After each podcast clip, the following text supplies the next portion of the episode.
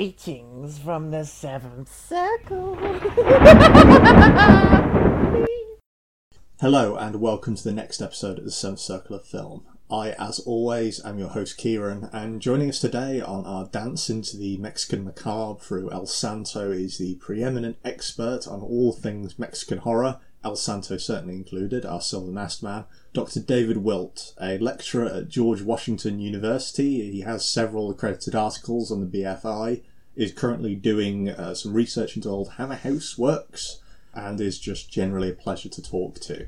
As a heads up to all the listeners, the first hour of this is a little different than our usual spiel into the scene by scene stuff. Uh, we go into an interview over Dr. David Wilt and stuff around uh, El Santo generally, as as I'm sure a lot of you don't know much about him, as I didn't certainly. And then we go into Baron Brakola. As I'm an idiot, I didn't actually do the introduction during any of this, so I'm going to do it now, uh, you can find anything about Dr. David Wilt, further information, websites, Twitter, all that fun stuff in the description below. Uh, you can also find some stuff on El Santo down there. And the topic of conversation that we're going to jump straight into uh, is a question that I proposed on why wrestlers uh, seemingly do so well in the filmscape, whereas other sportsmen don't get anywhere near as much recognition when they jump into this. When I am a star, I'll maybe I'll appear in a movie or two, sort of playing myself or you know a fictional biography of myself. But for those who really have extended careers, it's usually after they've retired from sports, like Jim Brown in the United States. He was a professional football player, retired, then became a movie actor. Um, and the the other thing is that there's not really that many sports where your not your fame but your talent transfers to film. I mean, if you're a uh, football star, how many football movies can you make? You know, and and your skills as a football player, they don't really transfer to action films or westerns. I mean, The Dirty Dozen has the great scene towards the end where Jim Brown is running to try to catch the truck to get away and the Nazis are all shooting at him. And it's like, yeah, there's Jim Brown, the great football player. But that's like two minutes in all of his movies where he sort of does something as a football player. Not to, to digress too much, but there was a uh, American football player, a quarterback in the 1940s uh, and he, he actually, at some point, I think he married uh, actress Jane Russell. But anyway, his name was Bob Waterfield, and he was he played for Los Angeles football team, so he's right out there in Hollywood. So he's in one of Johnny Weissmuller's Jungle Jim movies, and he's playing like just some explorer in Africa. Uh, but then at the end of the movie, there's a scene where he throws these coconut bombs like he's passing a football. And it's like, oh, we got to put something in there because it's Bob Waterfield, a famous quarterback. So we'll have him, well, he can't be throwing footballs in Africa, so we'll have him throw coconuts loaded with dynamite. You know, that's the most ridiculous excuse for shoehorning in some sort of athletic stuff. You know, I, I guess the only, the only ability that would sort of transfer would be if you're a martial arts star, like mixed martial arts, like yeah. Chuck Norris or Dave Batista or The Rock or whatever. You've got Jean Claude Van Damme who can't even act. They've managed yeah, to shove him in stuff. But even then, they generally have retired from competition before they go into the movies. And so, uh, you know, Santo is really this very unusual case where he began wrestling in, in the mid 1930s, and he was forcibly retired because he had a heart attack in the ring, and they forced him to retire uh, in 1982. And so all those years he was a professional wrestler, but also for 25 of those years he was also making movies. So he was a case where you could go to see him in the wrestling arena and then the next night you could go to the theater and see him in a movie. Uh, and then if you want to add on top of that the comic books and all that. So he really had a very unique multimedia, multi career that was simultaneously going on. And I think that had significant amount to do with it. Plus, he basically was the same character. He wasn't, uh, you know, like an actor acting in various roles.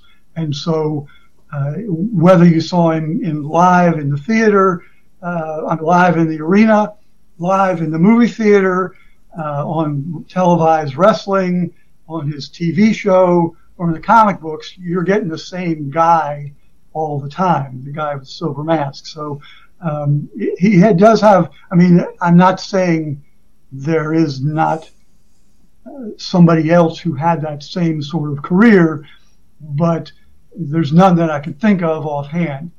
Maybe some some culture that I'm not aware of, somebody in India or Egypt or something that had a similar sort of uh, simultaneous multi uh, career, but I don't really know of it. So that. Nothing comes to mind. I'm trying to think. Yeah. Over in this country now, it's just all actors going around. Yeah. Pushed into other stuff occasionally. Um, obviously, yeah, the gentry back in the 40s, the 30s, went into shooting and the like in the Olympics that we'd sent off. But that's going from acting into that. This is the same kind of circles. But otherwise, yeah, that does come to a question I wanted to ask um, within the film of El Santo and the general mythos. The films themselves, you get films like um, Behind Me Hellraiser, where they've made Hellraiser films or non-Hellraiser films and stuffed in uh, Pinhead to try to market it to the wider audience. And the Santo stuff, obviously, it's like generic movie monsters from the 60s, Hammer House stuff, Universal stuff was it that they'd made the script and then said, how can we fit El Santo and the wrestling into it? Or was it, how do we fit these monsters into El Santo and wrestling? I think for the bulk of Santo films, it was the latter.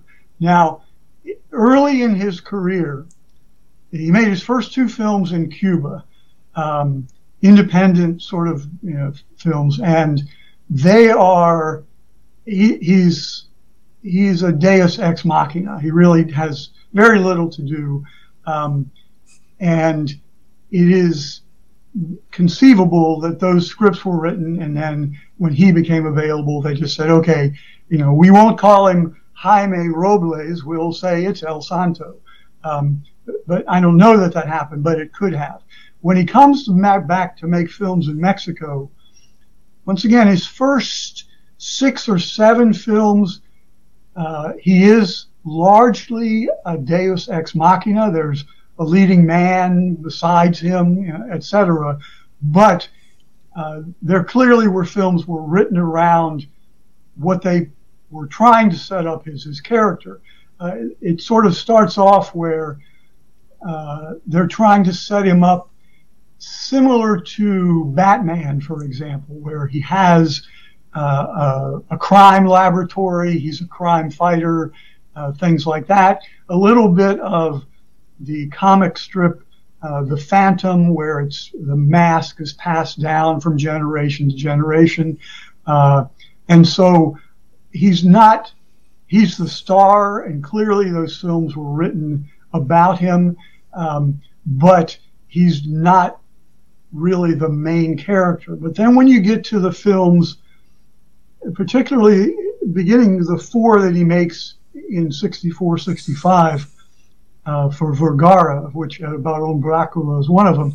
Those are the ones where it mostly disposes with uh, the secondary leading man. It's Santo. He's the protagonist. He's the central figure. Uh, it's not like, oh, here's a police inspector doing something and Santo comes in to help him no, this is Santos, the main character.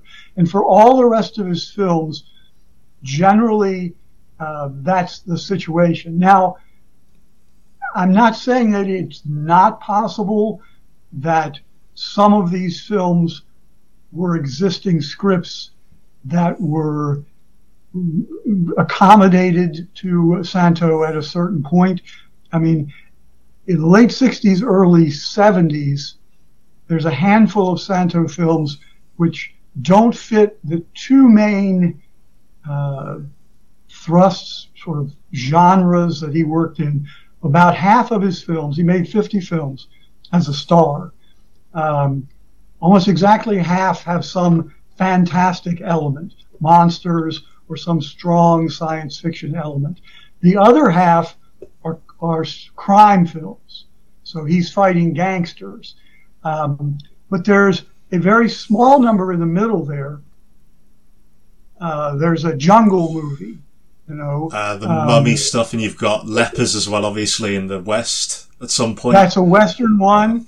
Um, he makes um, Santo y el Águila Real, which is basically a, it's a combination of an old house mystery and a ranchera film. It's set on a Mexican hacienda, but it has, oh, who's trying to murder this young woman who owns the house? Um, so these are uh, attempts to sort of move into different genres, and they could very easily have been done with not Santo. Just plug some leading man in there. Um, but I sort of suspect that it was the other way around. Was you know what can we do to mix it up a little bit? You know, oh, I'm tired of fighting vampires and Frankenstein's monster, and I'm tired of fighting drug smugglers. Give me something else to do. Okay, we'll send you on a trek through the jungle, and we'll put you in the old west and we'll put you on a hacienda. Um, so, but those are really the oddities. You know, all the others uh, fall into those two main categories. And as I said, they're all pretty clearly Santo vehicles that were designed with him as the protagonist. So yeah, it's not that it's comical occasionally. It's the same with Batman and Wonder Woman. You know, they've got adventures where they go off in jungles, they go bowling, and all this stuff with the '60s. They had uh, these little ventures out and sing Santo, not fight lepers, obviously. That would be awful in a ring, going around taking on the the cowboys, and in um, oh, I think it's the Hunt for Dracula's Treasure, where he goes time traveling mm. around pushing on that, and you've got El Santo versus the Vampire Women, which has a really weird ending to it, but is very fun. Uh, it, it's not comical at all. It is. It's just fun, and it pushes into that kind of '60s stuff. And that comes to another thing. Actually, I want to ask in terms of superhero stuff in the modern era. It feels so surreal to see Santo doing this kind of stuff back then in the 60s, coming in with a cape in the middle of a uh, horror film, in the middle of a Western adventure or a uh, murder mystery kind of thing but it almost seems like a, a, progenitor to a lot of the stuff you had in the 90s, where you had Blade, you have uh, Ghost Rider during the 80s, where you have all these, you know, very uh, campy or outright superhero films where they jump into these situations as well. Do you think Santo had any influence on anything coming later outside of Mexico? You know, it's hard to say. Uh, one of the interesting things is that Santo was uh, Mexicans always, you know, claim him, oh, he's the Mexican superhero, he's our national idol, etc.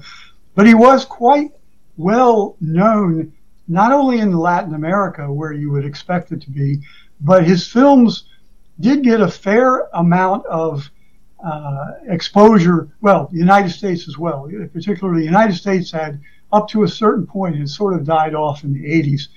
Um, significant, fairly significant number of cinemas that showed Spanish language films, um, mostly in the Southwest and West Coast, but other places like Chicago, New York, New Jersey, Florida um, had significant Spanish speaking uh, populations. And so Santo was well known in the United States.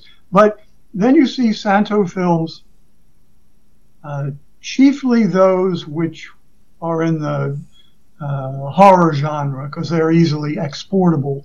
Um, in Italy, large number. Spain, obviously. France, Germany, um, Egypt, the Middle East. So uh, he was internationally very well known. And so, um, particularly when you're dealing with people who are making films that are also film fans. And, uh, you know, Quentin Tarantino is probably the greatest example of that, but there are many others, people who made movies particularly when you get into the 70s and 80s, where the film school generation starts making films. So you've got George Lucas, uh, Martin Scorsese, people like that, um, who uh, even Francis Ford Coppola, um, who went to film school, and so they're film fans, and so they incorporate things from other movies in their own films, and so it's possible that there are people in Hollywood who are, whenever they start to make these um, superhero films, I mean, there was a trickle of them in the 70s and in the early 80s you know, especially on television, you had Incredible Hulk series and things like that, Wonder Woman. Um, but yeah, we still we start to get the theatrical ones later in the 80s, Superman, Batman, etc.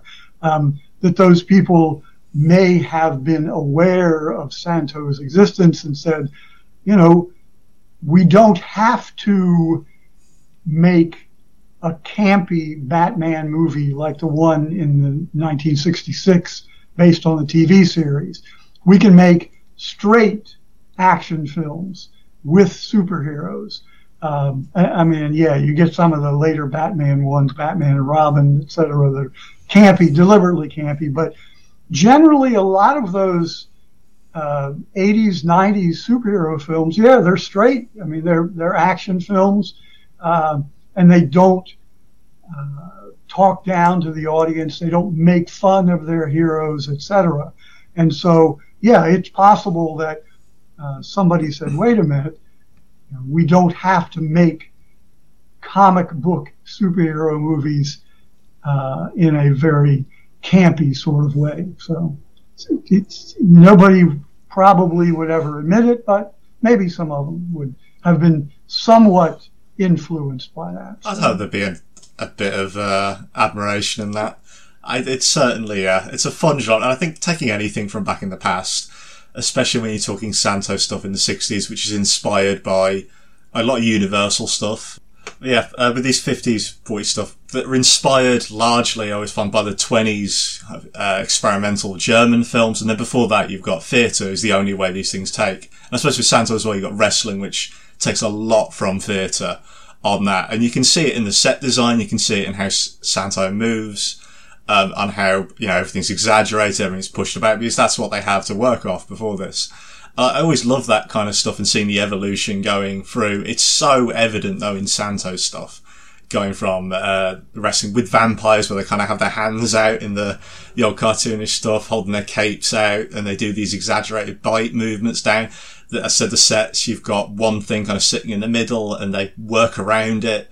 I, have always thought it was beautiful, kind of theatrical style on it. So yeah, I, I, wouldn't be bothered at all. I know of the horror directors, you've got Guillermo del Toro, obviously Mexican, hugely inspired by some of the Santos stuff. And it's the, the first time I ever saw his actual face because he had, um, I think it was the actor card, remember rightly? He had uh, Santos SAG membership. Mm. Yeah, uh-huh. Yeah, it's funny because uh, many, many years ago, uh, well, it, it's relative, but um, when uh, Guillermo del Toro made his first feature film, Cronos, he came to Washington, D.C. Uh, for the Washington, D.C. Film Festival. And then afterwards, he had um, a Q&A session that I was at. And uh, I was I was into Mexican films at that time. I mean, actually for, for quite some time already. But um, you know, I asked him uh, what his influences were, and he downplayed the Mexican at that point because he's very early in his career, and he said, "Oh, I was very influenced. I really liked Hammer horror movies." So you know, but later on, yes, he has embraced. Um, his Mexican identity and um, Santo films, etc. So, um, but the, the, most thing I remember about Del Toro, other than that comment, was was how slim he was. I mean, he was never skinny, but uh, he was definitely a much younger, uh, more svelte man at that time. So. I mean, you've managed to keep it all together, I suppose. I suppose sitting in a director's chair doesn't give you much exercise running around. Yeah, that's true. So. He's doing animation at the minute, so you can't push much of that. Really good, to be fair. The Pinocchio stuff. I don't know if you've caught it yet, but it is. No, I haven't. No. That's stunning stuff compared to the uh, Disney one, at least. Awful. Yeah, I'm always confused. I mean, I, I'm a fair fan of animation, um, but for Del Toro and like Wes Anderson, Fantastic Mr. Fox, they directed the film. But what does that mean as a director of animation when you're not an animator? You know, so I'm always confused by that. You know, they especially when you're not having people draw drawings anymore. That's all being done on the computer. You're like standing over their shoulder saying, you know, do this, do that. So, uh, but what what do I know? I mean, both. Uh, as you said, you like Pinocchio, which I haven't seen, but Fantastic Mr. Fox was a fine film, you know. So I'm not going to say Wes Anderson can't direct animation because the movie's fine. So. Maybe just reminds them to save it occasionally. Don't lose any of your uh, yeah. classic teacher style. I was with that as well, with the masks and the unmasking, talking about the SAG cards. Uh, I had a friend who desperately wanted me to ask if you know anything about Luchador at all. Uh, Santo obviously wasn't unmasked properly, at least until a week or a month before his death. Um, do you know how viable that is nowadays, or how much of a mythos that still holds in Mexican culture? Is that still a thing, or is that largely a bygone? Um, I'm not up on real, real recent Mexican uh, wrestling, but uh, until let's say the last decade, um, yes, it is uh, a fairly big deal. It, it, it was for many years. Uh, if you were unmasked in the ring, then you, you that identity was gone, um, and then you would change to another identity. What a fairly rare example is a wrestler named Black Shadow, uh, who was unmasked, maybe by Santo, I can't remember. Um, his real name was Alejandro Cruz, um, but he broke the rule he couldn't wear his mask anymore, but he kept wrestling under the name Black Shadow. Normally, if you're unmasked and you're uh, Black Shadow, you would change wrestlers Alejandro Cruz, or you get a different mask and put it on. Oh, now I'm Blue Shadow or something like that. Um, but there were, who knows how, uh, as a famous quote from The Simpsons many years ago, where Homer Simpson said, "Oh, Mexican wrestling down there, it's a real sport." You know, so I'm not sure uh, how much Santos' mask, after a certain point, was actually at risk. I know there are examples, there are photos showing where his mask is severely ripped and he almost lost it.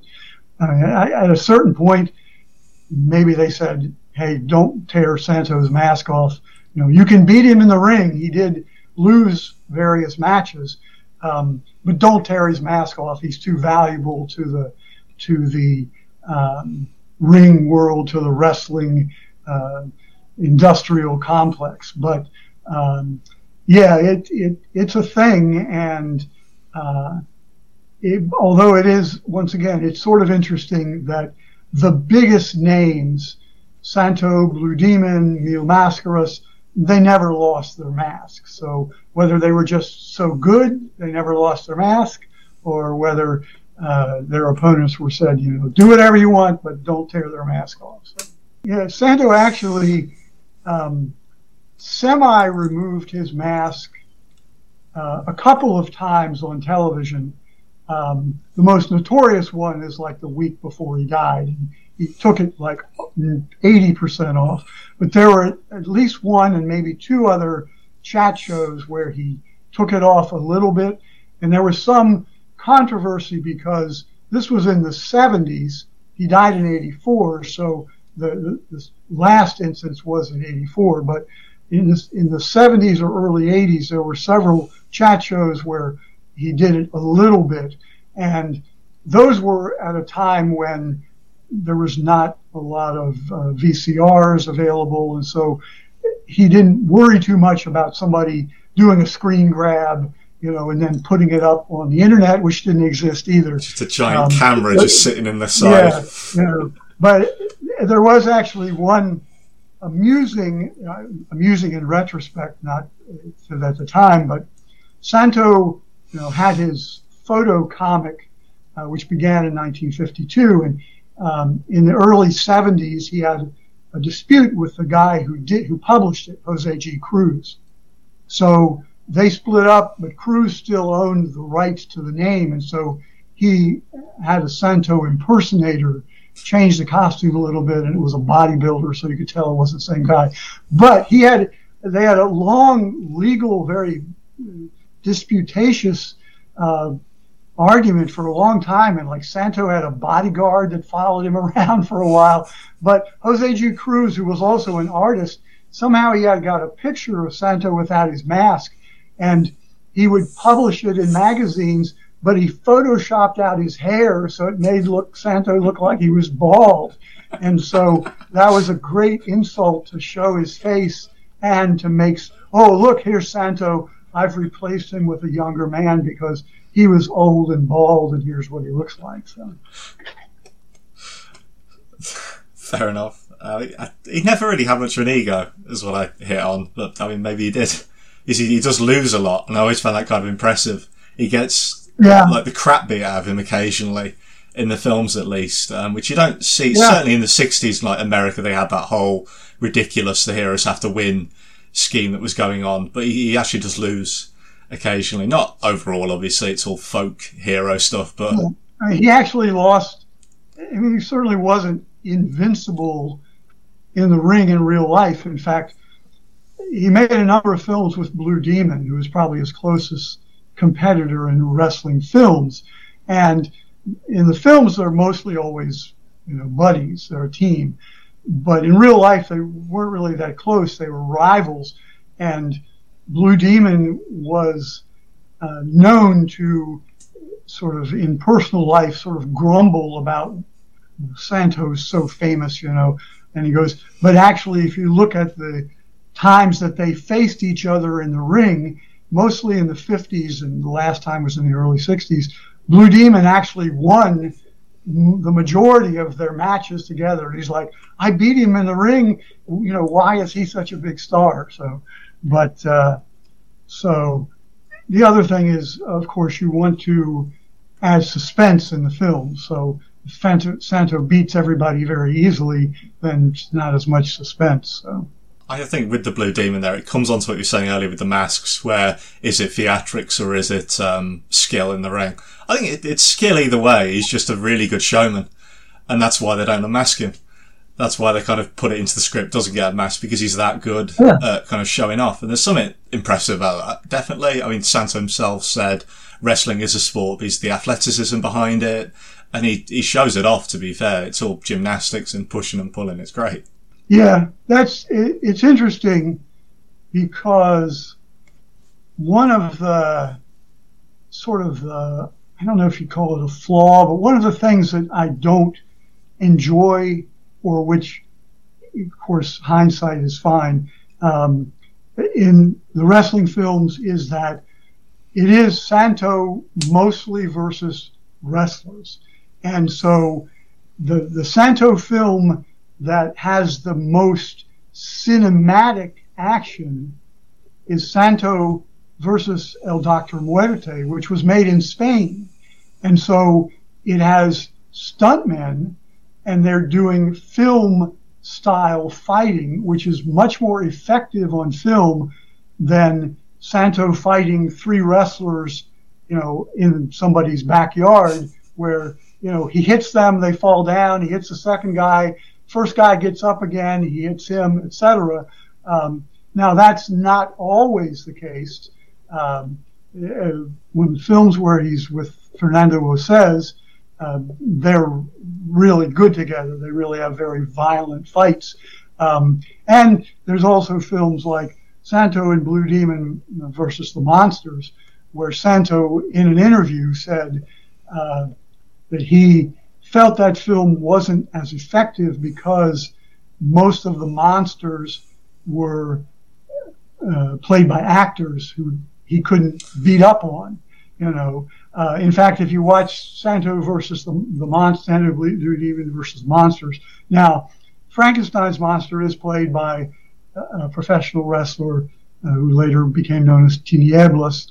Um, uh, but uh, he's, he's complaining mostly about the guy who plays the vampire, who's a very skinny little guy.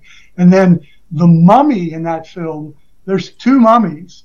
There's acting mummy, who is a skinny old guy, and there's wrestling mummy, who is a wrestler, who look completely different. There's pictures of them standing next to each other, and it's like, you know, Santa's like, I can't fight this skinny guy. I'll break him in half. So most of his films, uh, you get to see, in many cases, the same guys that he works with year after year, professional wrestlers.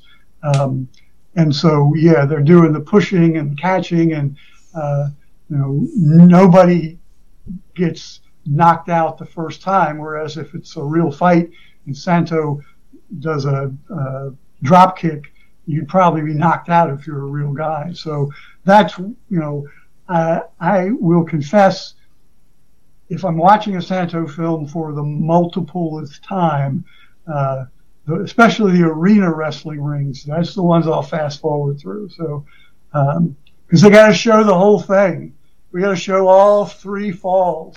So uh, here's a 10 minute break in the middle of the movie where you can go to the restroom if you want to. No, yeah, that, that's perfectly fair. I've said like multiple times, I'm talking uh, to friends on this show, that the Japanese fighting side where they, they'll hit, they'll kick, there's no real impact. I was never a fan of that kind of stuff. It felt too showy uh, in a weird way. Whereas even back the Hammer House stuff and modern uh, action stuff on the Western side tends to be one punch and that's you going down. It's it's what needs to be shown. It's what kind of progresses the plot, and the plot the plot's the mainstay and kind of that to show it's a yeah. film rather than wrestling, which I'm sure Santo, you know, loved doing. So it's why he had that yeah. predilection towards preferring the wrestling kind of style. Yeah, I did see that as well. Um, going through wrestlers in this, they pop up constantly. I mean, the writer for the film we're going over now, uh, Ferdinando Osés, is in this as Baron Brakola, and he was also in uh, oh, the Santo verse the Vampire Women, I think it was called. He's um, in a bunch of them, and yeah. I, I don't. I, in Fernando Osés an interesting guy. Was a professional wrestler, born in Spain, comes to Mexico in the 50s. He's in a ton of movies um, playing masked heroes, where the hero without a mask is played by a straight actor. Um, but you can always tell it's Fernando Osés wearing the mask because he has a very specific body type. Um, he was uh, uh, an actor. Uh, most of his films, Baron Dracula, he's he's dubbed. they used to say that it was because he had such a strong Spanish accent, but I don't know why that would make a difference. You know, Spanish from Spain, that is. Um, but some other films, he uses his own voice and he sounds fine. Um, but he's an actor. He's a wrestler, obviously. Uh, he was a producer, he was a screenwriter, he even directed a handful of films um, later in life. So he was very multi talented and deserves a lot of credit. There's a handful of people um, that deserve a lot of credit for what I call the Santo mythos. Um, you know, Jose G. Cruz and the people that did the comics, they're the ones who created the superhero aspect. And then the film aspect Osés and a number of other writers um, wrote a bunch of them, and a number of directors directed multiple ones. And yeah, the actors as well. The, the Santos buddies, the wrestlers. There was a, a guy who was Santos' um, bodyguard, sort of his assistant, um, and shows up in a ton of Santos' later films. His name is Ismael Ramirez um, and but he was also a professional wrestler, wrestled as something Rojo.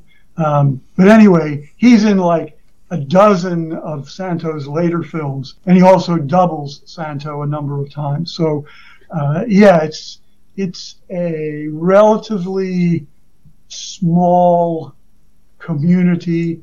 Even the, the Mexican film community was relatively small, which is why you see a lot of the same people and why you see people in Santo movies who are like serious actors, you know, and so they'll be in a Luis Buñuel movie one week, and then they'll be in a Santo movie playing a mad doctor the next week, uh, because everybody did everything except the very top stars who didn't have to do it, but all the others they're working actors, and you know, yeah, I'm going to be in this serious film, I'm going to win an award, but that and you know, 50 cents will give me a cup of coffee. I got to keep working, so I'll be the villain in a Santo movie next week.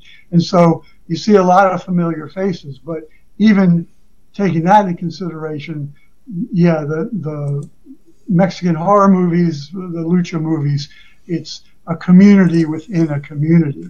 Um, and so that's why uh, a lot of the same people, not just wrestlers, but same actors, directors, etc., um, show up in Santo movies, Blue Demon movies, etc. I suppose before we actually jump in properly to the Baron Brakola stuff, um, first, anyone who does want to watch it, it's difficult to find, but not impossible. Luckily, perfectly legal. You can get it on the Internet Archive. It's in okay quality there, and you can buy it as well. Uh, I think it's about twenty pound if you. yeah, around. I actually, uh, I had the first copy I ever got was uh, somebody sent me a dub back in the '80s on a VHS tape, you know, homemade, um, and then I think I recorded a couple myself from television broadcasts in the late 80s, early 90s. But to review it for what we're going to talk about today, rather than go into the other room and try to find one of the DVDs um, that I had copied it onto, I yeah, I went onto the internet and um, found a, a, decent quality copy, not a restored one, obviously, but um, certainly watchable. And so um, I, I think a number of years ago, well, probably 20 years ago now, maybe not quite 20, but um, the, the four Vergara films, uh, two of them came out on DVD, uh, Hacha Diabolica and um, Atacan las Brujas. Um, but the other two they couldn't find the masters for. So Baron Dracula and Profanadores de Tumbas didn't come out on that same set. Um, who knows? Maybe someday somebody will find uh, a decent master and try to to uh, put it out um, professionally. Uh, Vergara, the producer of these films, there's not very much known about him. I mean, it's known when he was born and when he died and his career, but um, in the 60s, uh, he had actually done some producing as early as the late 40s, but in the 60s, uh, he produced these four Santo films, four Blue Demon films, uh, and then he had the idea, which was not entirely original, but uh, to hire some Hollywood performers. So he hired Boris Karloff for four films. Karloff, in, in point of fact, didn't go to Mexico. All of his scenes were shot in Los Angeles because Karloff was not in very good physical condition. He made four with John Carradine, uh, including two of the Carradine films also had Mil Mascaras. Uh, Mil Mascaras was sort of a created uh, wrestler. Um, and then he also made uh, at least two other westerns. He made one western with a Hollywood actor named Jeffrey Hunter, who was a fairly big star in the late 50s, early 60s, and one with um, Nick Adams, who was a TV star in a Western series and probably known to genre fans for being in a couple of um, Japanese kaiju movies. Um, he's in um, Frankenstein Conquers the World, I think, and maybe he's in Monster Zero. So anyway, Vergara had this idea to try to make these uh, presumably dual language versions, um, but he died in 1970, and the films sort of didn't really disappear, but they sort of trickled out. Um, mostly all of them are available fairly readily now, but so this was just before that where he was making these fairly cheap sort of on the margins of the Mexican film industry. Mexican film industry, um, not to go into huge amount of detail, but um, at the time uh, Baron Dracula was made in 65, there were three film making facilities in Mexico uh, Churubusco Azteca, uh, the America Studios, and San Angel. San Angel would go out of business a couple of years later. Those were split between two, and those were for hire filmmaking facilities. They weren't production, I mean, they weren't owned by a production company. So those were two different uh, film unions. STPC was San Angel and Churubusco, and STIC, which was the cheap film union, was made at the America Studios. So the Vergara films were made under the auspices of STIC, but it doesn't look to me like they were made at the America Studios. It looks to me like they were mostly shot on location, and then there's a few very cheap looking sets, and they're not quite as bad in this film as some of the other Vergara ones, where they look like literally this, it's 10 feet wide. Um, and so uh, I know there's no credit on the film for where it was shot. Most of the time you will see filmed at Churubusco, filmed at America. There's none there. There's a credit for a film laboratory, which apparently had some recording facilities, etc. So uh, these are really on the margin of the industry. If you compare them to Santo versus Vampire Women, or you compare them to uh, Operation 67 or Santo versus the Martian Invasion, which came right after these, those look really slick and professional.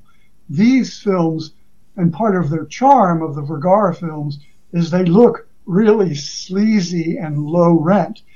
They don't look amateurish. In fact, when I rewatched it again yesterday, I noticed some interesting things which I didn't notice before. Like there's some very professional looking dissolves. There's some superimpositions of ghosts and things like that. And those you wouldn't do on a, a no budget film. Those would uh, cost money to do in the laboratory.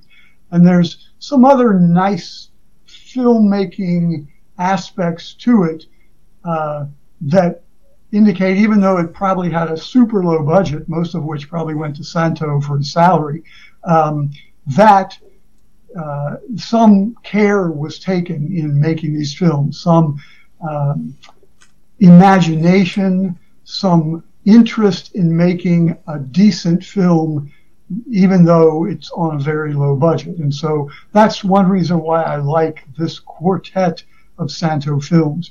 He hasn't quite reached the point in his films where um, he has a girlfriend and things like that, where he's you know a fully rounded protagonist.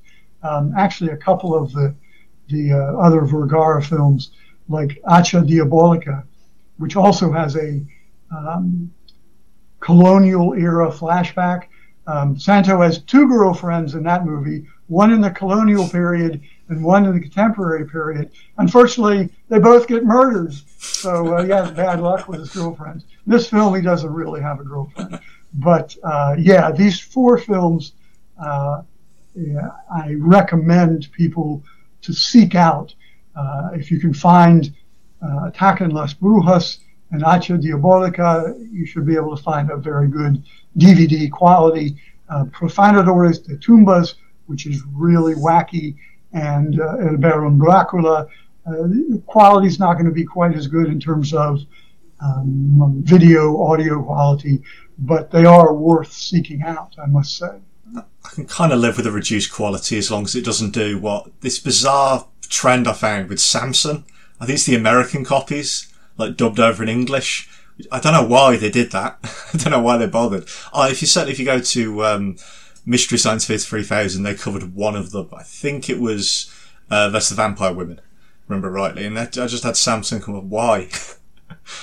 yeah, I mean, it's odd because there was just right before that, Santo's first Mexican film, Santo versus the Zombies, was also dubbed into English by not by K. Gordon Murray, who did Wax Museum and Vampire Women, by somebody else, and it was called Invasion of the Zombies, and that's pretty hard to find in a decent copy.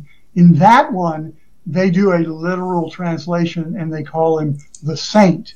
Um, so that's, you know, I guess for Samson versus the Vampire Women, you know, at the time, um, Peplum was very popular. So you had Maciste, Hercules, Samson. Maybe they said, okay, you know, here's a muscle man who doesn't wear a shirt. I mean, that's sort of Hercules. So we'll call him Samson.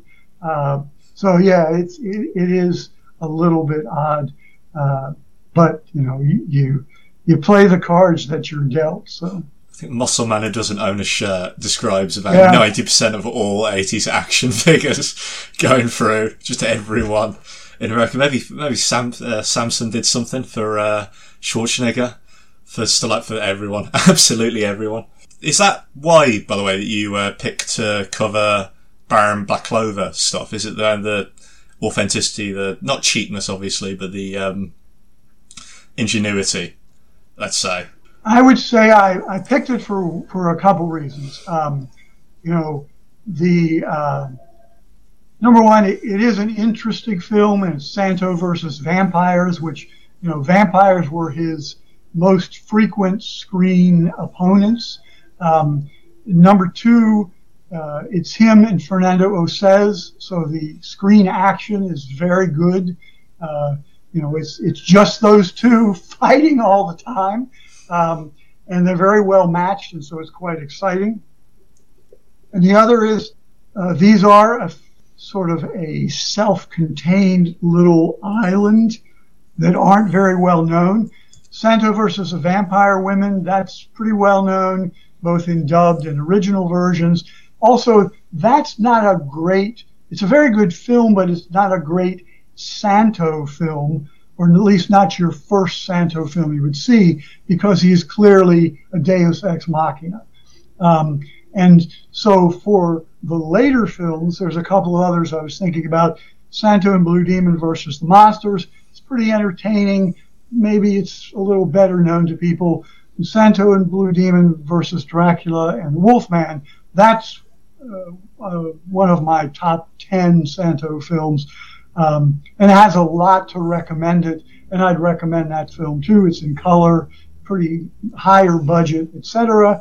Uh, Santo has a girlfriend, so that's you know always uh, give you a little more uh, insight into his personality.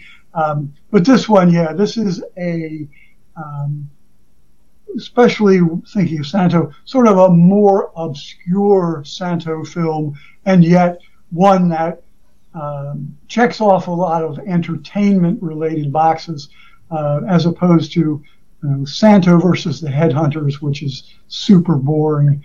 Um, you know, that's the jungle one, um, and some of the others that I couldn't really, in good conscience, recommend until you've seen all the others. Yeah, then you could watch Santo versus the Headhunters. So. I've got. If you bring up a top ten list, I have to ask in terms of this film, particularly Baron Clover, in the fifty films like roughly where would it rank? Well, the top 10 list that I did a few weeks ago um, and put it on my Instagram and my my Twitter, although now it's not called Twitter anymore. Now it's called X. Um, the uh, I didn't rank. I just picked the top 10 and I said they're not ranked within them.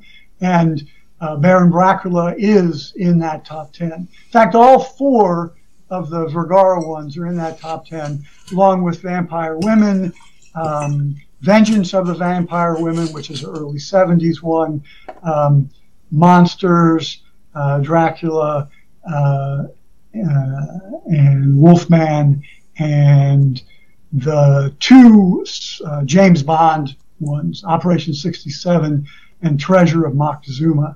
Um, those are not horror oriented. I mean, they have science fictiony gadgets, but they're they're just good films. They're Santo and Jorge Rivero, secret agents. You know, so it's clearly a James Bond um, not ripoff, homage. Let's put it that way. So, so those are the top ten. So I, I it's it's really hard to rank because uh, your judgment varies depending upon you know is it how entertaining they are in general, how they treat Santo, etc. So, but yeah, all four of the Vergara and Baron Dracula um, is in that category, is in the top ten. So, I'll quickly go through a little bit of the uh, the ins and outs of some of the cast and crew wise. So, directed by I think another Santo uh, mainstay. I'm going to butcher these. I apologise. I can't speak Spanish a lick of it. I can do German, French. I can't do Spanish. Uh, so Jose Diaz Morales.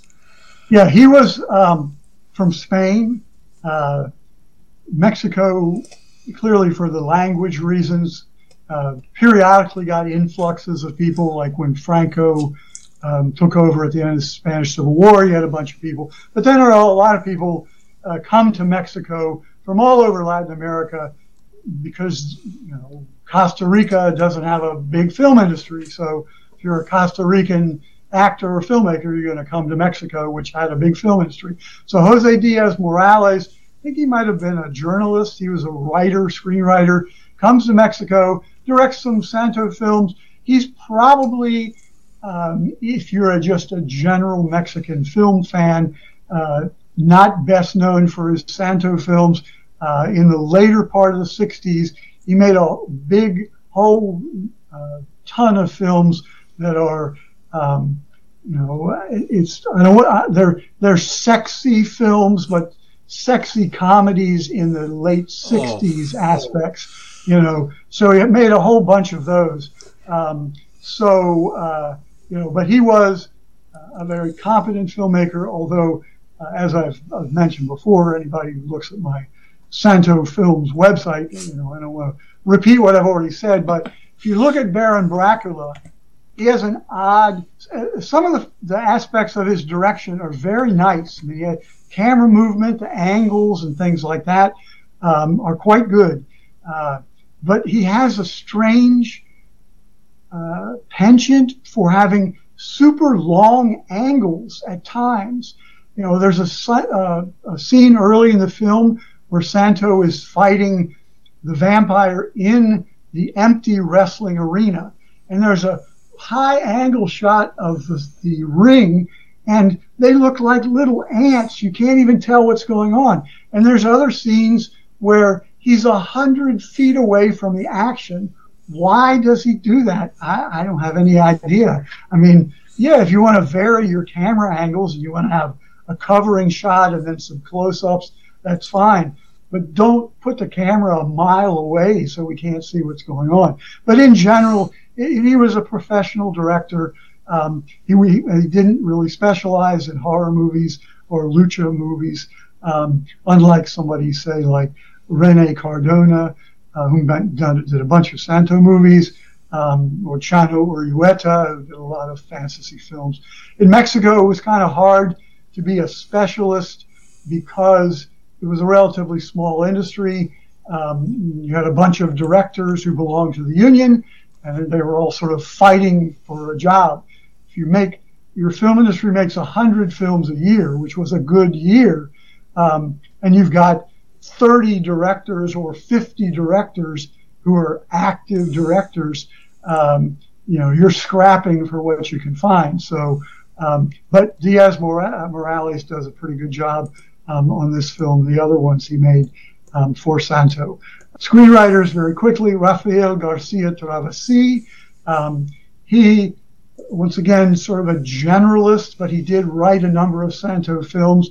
He had apparently um, uh, to like to make the Santo films that had flashbacks to colonial era Santos because uh, Atacan las Brujas and uh, Diabolica have the same thing. El Mundo de los Muertos, which is a Santo and Blue Demon film from 69. That's also um, a film that has a flashback to colonial era Santo, and Garcia Travesi did that. And we've talked a little bit about Fernando Osés, as I said. Um, I, I, guess it's hard to say you know, did he write himself the juicy role of Baron Brakola or did he just write the script and then he said, "Oh, by the way, you know, I could play that." Um, so, uh, but he was one of Santo's most frequent collaborators uh, in all different aspects. I wouldn't say it was particularly juicy. He just basically got the crap kicked out. It, it's great seeing like Dracula come into a wrestling arena.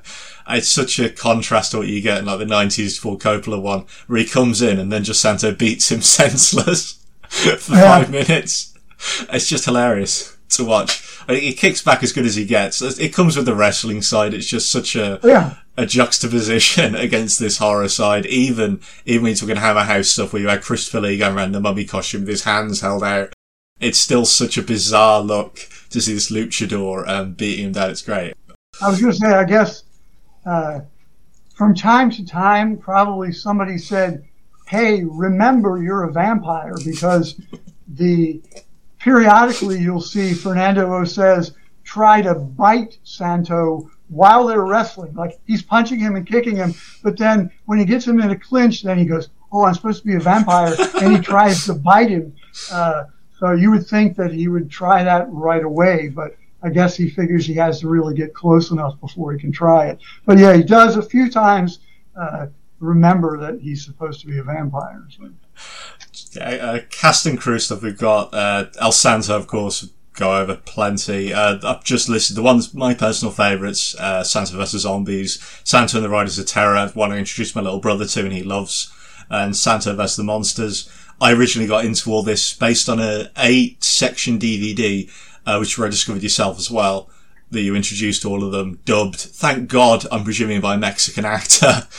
Is it, it sounds like a Mexican accent through it, um, which starts off with the Wax Museum and the Riders of Terror on the same DVD. Remember rightly? Yeah, that um, that's a fairly recent uh, redub into English. Uh, it's not the the K. Gordon Murray one, and that was yeah. It, there's a Mexican company, I think it's called Olympusat or something, um, and uh, those, if you know director Robert Rodriguez, still did uh, Shark Boy, El Mariachi. He had a um, cable TV channel and later turned into a streaming channel. I don't know if it's active or not or anymore.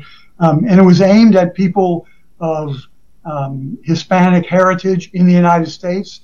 And he apparently commissioned these new dubs in English of the Santo films for his cable channel.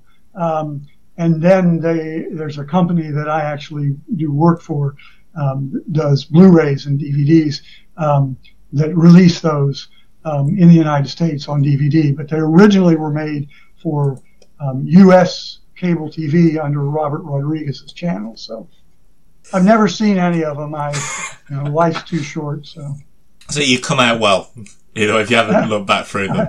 Uh, I wouldn't have I would have come out to you otherwise. You do come out really well for it, and it's it's a there's a lovely introduction for a Brit. For an American, they know wrestling to some extent. I don't know how much luchador culture permeates, but for us, we know literally nothing. It goes as far as like, I know the Olympic style. I've seen that being done at the Commonwealth Games occasionally, but we know nothing in terms of wrestling. So this is like a real jump in the deep end, and it's good to have that push in. So that if you are looking to get into Santo, personal recommendation, I would get that DVD. It's like 40 quid for eight films. All of them are pretty decent. Like introductions in Blue Demon as well in at least two of them, I know. Um, versus the Monsters and, uh, can't remember the other one. But it's, it's fun stuff. Uh, yeah, Santo stuff we'll go into, all that. Fernando Osés, discuss through, um, this is where I'm gonna really bugger this up. Merche um, Canero.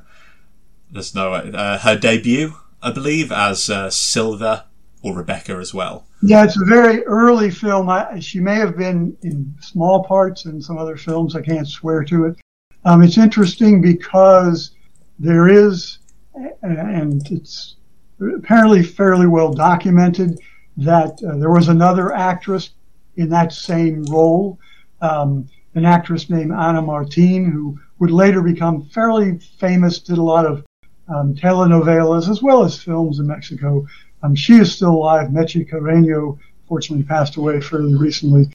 but Anna Martin, uh, at the time that the film was being made, she complained to the actors union saying that the producers were shooting uh, nude scenes with Meche Carreño uh, as a nude body double for Anna Martine. So Anna Martine doesn't appear in the film. We are assuming that Meche Carreño then replaced her in like the three scenes that she's in. Um, and of course, there's no nude scenes in these films. Um, it would have been for export, but that's uh, the, apparently the story there. Meche Carreño, um, in a, just a year or so later, would become a very well known, very famous Mexican actress uh, playing generally uh, sort of sexy but innocent young women um, in a, a, whole bunch of films, a bunch of them produced by her then husband, and then later on she married another guy who then directed a bunch of her films. Um, so she is a cult figure in Mexico for not for this film, but for her films from the mid 60s into the late 70s when she sort of retired for the most part. Um, so yeah, this is an early role for her. She was not really well known at the time. It, it's the other people in the film. The the billing uh, is rather misleading on on the film and on the posters. You'll see um, Andrea Palma, for example.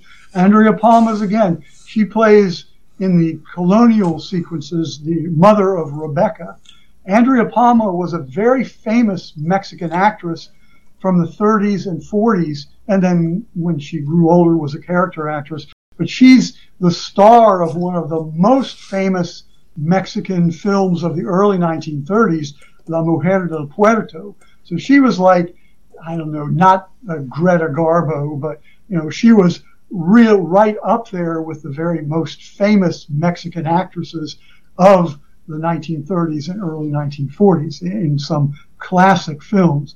And so here, you know, 25 years later now, she's playing, you know, a small part of somebody's mother. But she has enough of a name that she's billed fairly high up um, in the film. The uh, probably the next major characters, uh, the guy who plays um, Don Luis, the mother of Meche Carreño's character in the contemporary sequences. Um, that's uh, Manuel Arvide, who's a, a, veteran character actor. So, um, yeah, these are all mostly professional characters. One of the things that uh, I, will mention that uh, I had in my mind before when I saw this, but I did a little more deeper dive when I saw it the, the other day, was that clearly in the colonial era sequences, which are like 34 minutes, there's a flashback in the middle of the film of an 82 minute film. So, you know, 40% of the movie features not El Santo, but El Santo's ancestor, the, the Caballero de Plata, um, who wears not the Santo mask, but uh, sort of a face mask uh, which actually, if you look, if you pay attention, he wears two different kinds of masks in the film. But that's clearly it's not uh, uh, Rodolfo Guzman Huerta, El Santo. It's somebody else. And actually, it's probably two other people. One of them is the guy that does the sword fighting. And there's a couple of guys that are credited for sword fighting. But the other one is the actor who plays the Caballero, we'll call him. He must be a wrestler because he does a lot of fighting in the, the flashback sequences. And I don't think that's the real El Santo even doing the wrestling because he's wearing this mask that covers like half his face. And if it were to have come off during filming, I mean, they wouldn't use it in the film, but still it would be embarrassing for El Santo. So uh, we mentioned much earlier the Santos uh, Union uh, membership card that has his unmasked face. So I took that and I tried to match it up against freeze frames of Santo play in the flashback sequences And it's clearly not Santo. Santo has kind of plump lips, and this guy doesn't have plump lips. His chin is entirely different. My guess, it's just a guess, is that later in the film, towards the end of the film, there's a the wrestling arena sequence where the vampire fights uh, Santo. Um, but before that, the vampire goes into Santo's wrestling room and hypnotizes his Santo's assistant, his corner man. And I am guessing that that's the guy who played the Caballero in the flashback sequences. Because if you line up the freeze frames, the bottom half of his face looks pretty interesting. But a long way around to say that Santo apparently only had to show up for the beginning and the end of the movie because he's not in that middle section. They're pretty clearly somebody else, um, which, once again, it's neither here nor there. It's still quite entertaining. So. That's weirdly similar to the other vampire one, uh, Treasure of Dracula, with the uh, time machine, where he's in it for 30 minutes, I want to say, of the yeah, hour and a half runtime, yeah. roughly. I guess he figured that was an easy payday. there are a few of animation as well, like where directors can just yeah. go through it. There's a handful of the later ones, uh, well, actually, late 60s, early 70s, um, that are clearly Santo is only there for a little bit and that he's impersonated by somebody else, including um, a professional wrestler from Colombia. And if you, again, people watching him in the theaters wouldn't necessarily notice. They might say, "Oh, Santo looks like he lost a little weight," you know. But um, those of us who now have it in digital form, yeah, you can clearly just cut and paste and say, you know, Santo's a foot taller and 20 pounds lighter in this scene, or his mask looks completely different. Uh, that's the benefit of being a masked wrestler is uh, you can have somebody double you and it's not necessarily going to be that obvious. Just a presumption then. Some of the films I know he's nearly unmasked. I'm presuming that's someone else. Oh, and yeah, there's some Santo in the Invasion of the Martians where you see him from behind. It's just a dream sequence, but one of the Martian women takes off his mask. And then uh, Accio Diabolica, which is another Vergara one, has a similar scene. He's he's uh, parked in a car with his girlfriend, and uh, he says, you know, you'll be the first and last person ever to see me without my mask. And he takes it off. Once again, clearly it's not him. The hair is completely different. And you can sort of see the side of his face. Cheekbones are different. So, yeah, I mean, Santo wasn't going to take his mask off so that the whole crew could see who he was. Uh, allegedly, uh, or maybe apocryphally, he did travel quite a bit. And allegedly, when he came to the United States, uh, he would come with his crew, his posse, um, and he would make them go through customs first. And then they were gone, and then he could take his mask off and have his passport with his face on it. And so he could go through customs. And then as soon as he cleared customs, he put his mask back on so people wouldn't know. Uh, they, you know, it's your, it's your livelihood, your business. There's a story that Blue Demon and both of them could walk around the streets of Mexico without their masks. That was one of the big advantages of being nobody knew who you were. But they said Blue Demon, he was known as Manotas, which means big hands. Blue Demon, they said he was paranoid that even though he wasn't wearing his mask, that people would see his big hands and say, "Hey, aren't you a Blue Demon?" So.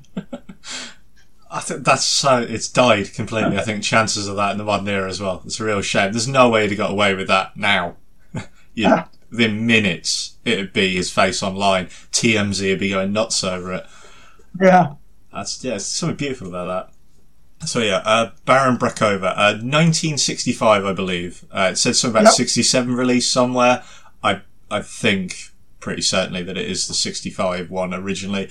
Uh, yep. S- starting off with a Baron waking up, and you get that. It comes with the budget again. This makeup sequence. There's five different freeze frames going through uh, different forms of makeup, which takes a lot of effort. Um, I know myself that any short I've done, the makeup's always been a ridiculously expensive side of it, and takes forever to get through. And looks good in this as well. It kind of goes for a Boris Karloff esque uh, with the vampire teeth, what is coming out. There's some snap zooms as well coming in on the various objects, which clearly. Yeah, that's that's interesting because uh, when I first saw that again for the first time in years yesterday, I was like, oh no, it's going to be zoom crazy. But really, you don't see much. I mean, those are, I guess, to say, ooh, spooky, look at this mask on the wall. But he does, Diaz Morales doesn't do it much at all in the later rest of the film. He's not uh, Zoom crazy. He's not uh, Jess Franco or somebody like that. I think that comes again to the where you're talking about the hundred foot up in the air, almost like a little kid playing with toys on the ground. It's just he had full reign to do what he wanted because it wasn't this massive union project, and so he went nuts with as many different. Let's try this. Let's see how this works. Let's try this different angle here and there. Um, with all the fight segments, let's let him climb up there and see how that shoots out. I, I can imagine there's a lot of on the fly.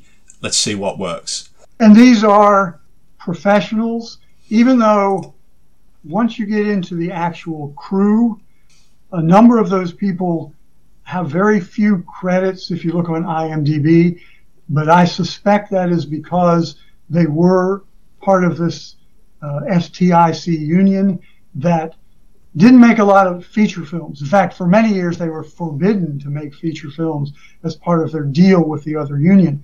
So they made uh, short films, newsreels, commercials, uh, television programs, and so uh, the cinematographer of this film doesn't have a lot of credits, but he probably was very experienced, just not on feature films. And so there's nothing particularly uh, amateurish about this. And jumping back to the makeup, yeah, it is fairly good. It's fairly extensive, um, and which is a bit surprising at times because since Mexico didn't uh, have a large number, well, I guess by this time they'd been making a fair number of horror movies for almost a decade, but they didn't have a lot of special effects technicians or spe- particularly makeup technicians. So it was these guys were sort of figuring it out. Um, at least they're not using uh, off the, the uh, shelf monster masks like you do see in some Mexican movies. I guess that was just cheap. They couldn't afford to do that. But yeah, the makeup is kind of interesting. Um, and if you compare, there are a couple of sequences where Fernando Osés doesn't have makeup you know, before he turns into a vampire. And he looks very different. Yeah, I mean, they, they have no nose is different. His his cheeks are puffed out. Um, he's wearing a wig. Uh, so yeah, he looks sort of unintelligent or dopey, but uh, yeah, I mean, it's it's pretty good. Um, he, he, in other words, he looks like he's not very smart, but that doesn't mean the makeup is bad. So. No, he transformed from like a Vincent Price almost looking guy before it, a young Vincent Price, into, yeah, like a Hill Have Eyes vampire coming yeah. out. Which it fits the bill. It, it's what they needed for someone to be beaten down and to have this kind of awful evil, um, and to have the stakes as well. No pun intended with stake. To have the stakes of silver, This is what she's going to be you know, set to for her entire life. So you have to have that awful, abysmal, kind of dismal, dark vampire yeah. pushing up. Uh, which I think you get a, there's a, a, foreshadowing of that in the middle sequence where Rebecca becomes a vampire and she gets the dark circles under her eyes and she gets the vampire teeth. Um, one thing that impressed me, and again, this is something I just noticed, there's uh, the portrait, which you see very early in the film, it plays a large part because it has the little letter that you move that opens the secret door. But the portrait of Rebecca, I had never noticed before. After she becomes a vampire, the portrait changes and she's, you know, the original portrait, she's a sweet young woman. When she's a vampire, the portrait changes and she's a vampire, evil looking in the portrait. And then at the end of the film, when she dies and the curse is lifted, it changes back to her sweet face in the painting. I mean, that's a little touch that shows some, uh, you know, imagination, some care that they didn't just use the same picture, that they gave you this sort of portrait of Dorian Gray type of thing, where they changed the image uh, of a picture. So yeah, I mean, I've got to hope that the castle's kind of supernaturally pushing around. It's not the vampire's got nothing better to do, just slowly painting away and Yeah. rubbing down as he goes for it's it. magic. How did it happen? It's magic. So I'd have This, to the same that. thing with why does the end of the film Santo goes to Dracula's hideout uh, and catches him. Okay, he uses a map to do that. It's interesting that in the 200 years between the flashback sequence and the end of the film, which is set in 1965, that nobody bought that house. House didn't fall down. All the furniture is still available. Why? Because it's magic. It's a magic vampire mansion. And that's why it's the same it was as it was 200 years before. So, prophecy holding it up, keeping it together because you've got this whole thing going on. Same with the uh, tattoo in uh, Treasure of Dracula, which very very similar actually. Coming through now, think about it, there's so many like parallels when you go over that stuff with uh, the back and forth as well. Same looking girl, same looking actress, the two of them. Yeah, this entire segment is, for me personally, it's the favourite uh, old castle I've seen done in the vampire women, the Santo versus the vampire women, or if you're Italian, I think it's uh, Santo il Vampiro el Sexo. Looking around, I, I don't think I want to know. That's utterly bizarre. Um, it had this tiny, awful, like, model thing in the distance, very House on the Hill esque, back in going back like Vincent Price or old Dracula, Christopher Lee era, where you have this Transylvania mansion which I, I, that always looked too modelly to me. I think using in this one, it was used a lot better. my assumption is uh, that the interior were sets and that the exterior are actual. Mexico has a lot of old buildings sitting around, so it's just an actual old building. And if you went into the actual building in real life, it probably has, you know, electricity and TVs and carpets on the floor. But uh, as long as you're just using exterior, but yeah, the little model castles. Uh, again, you you don't have special effects uh, experts uh, with a lot of experience, and so they just sort of do the best they can. Uh, and if the filmmakers are smart, they limit it and they try not to make it. Let's set this toy castle on fire, but wait, you can't miniaturize flames, and so it's going to look completely unrealistic. Well, who cares? We'll just set it on fire, even though it'll look terrible. So this film, they yeah they get away with uh, not having uh, to do that sort of thing. Mean, you know, no special effects sometimes are better than bad special effects. Yeah, I, I know George Lucas. In this country, obviously, we're lucky that we have castles just lying around here, there, and everywhere. I remember I went to see a play by there's a comedian in our country, uh, Miles Jupp, who does kind of the circuits for the um, mock the week type things, and he did a play based on the life of David Tomlinson, which was fascinating. I know this is a bit of a tangent, but uh, and he talked. David Tomlinson, who was in Mary Poppins and that kind of stuff back in the day, he talked to Walt Disney, and Walt Disney said about our country, he said, you know, it's uh, it, it's wonderful. It's like Disney World We see all the castles around. And Tomlinson turned around and says, yes, it is very much like Disney World, except it's not fake and crap. you got, I got to appreciate the balls on the guy to say that to the biggest name in film at the time. Yeah, Uh, Mexico, uh, the, the cases they have are absolutely beautiful, and a lot of the works they did back then. I mean, I was watching, um, oh god, the the Western film, uh, The Wild Bunch, uh, a little bit back, and that makes use of the, the native scenery incredibly well. It's wonderful, and even in Santo, you know, you've got the uh, Riders, uh, Riders of Terror, where it uses the native just land beautifully, and in this, it uses a lot of the old cases magically, like the fight, the Zorro esque thing that goes through where they're jumping up and down through the balconies. Um, it, it's using what they have, yeah, limiting, as you said. Yeah, and then we get our, uh, in honor of yourself, our five minute toilet break segment, the wrestling part, where we've got just a good 15 minutes, I think it was, was I was re-looking through it and making my notes after watching it. It's insanely long.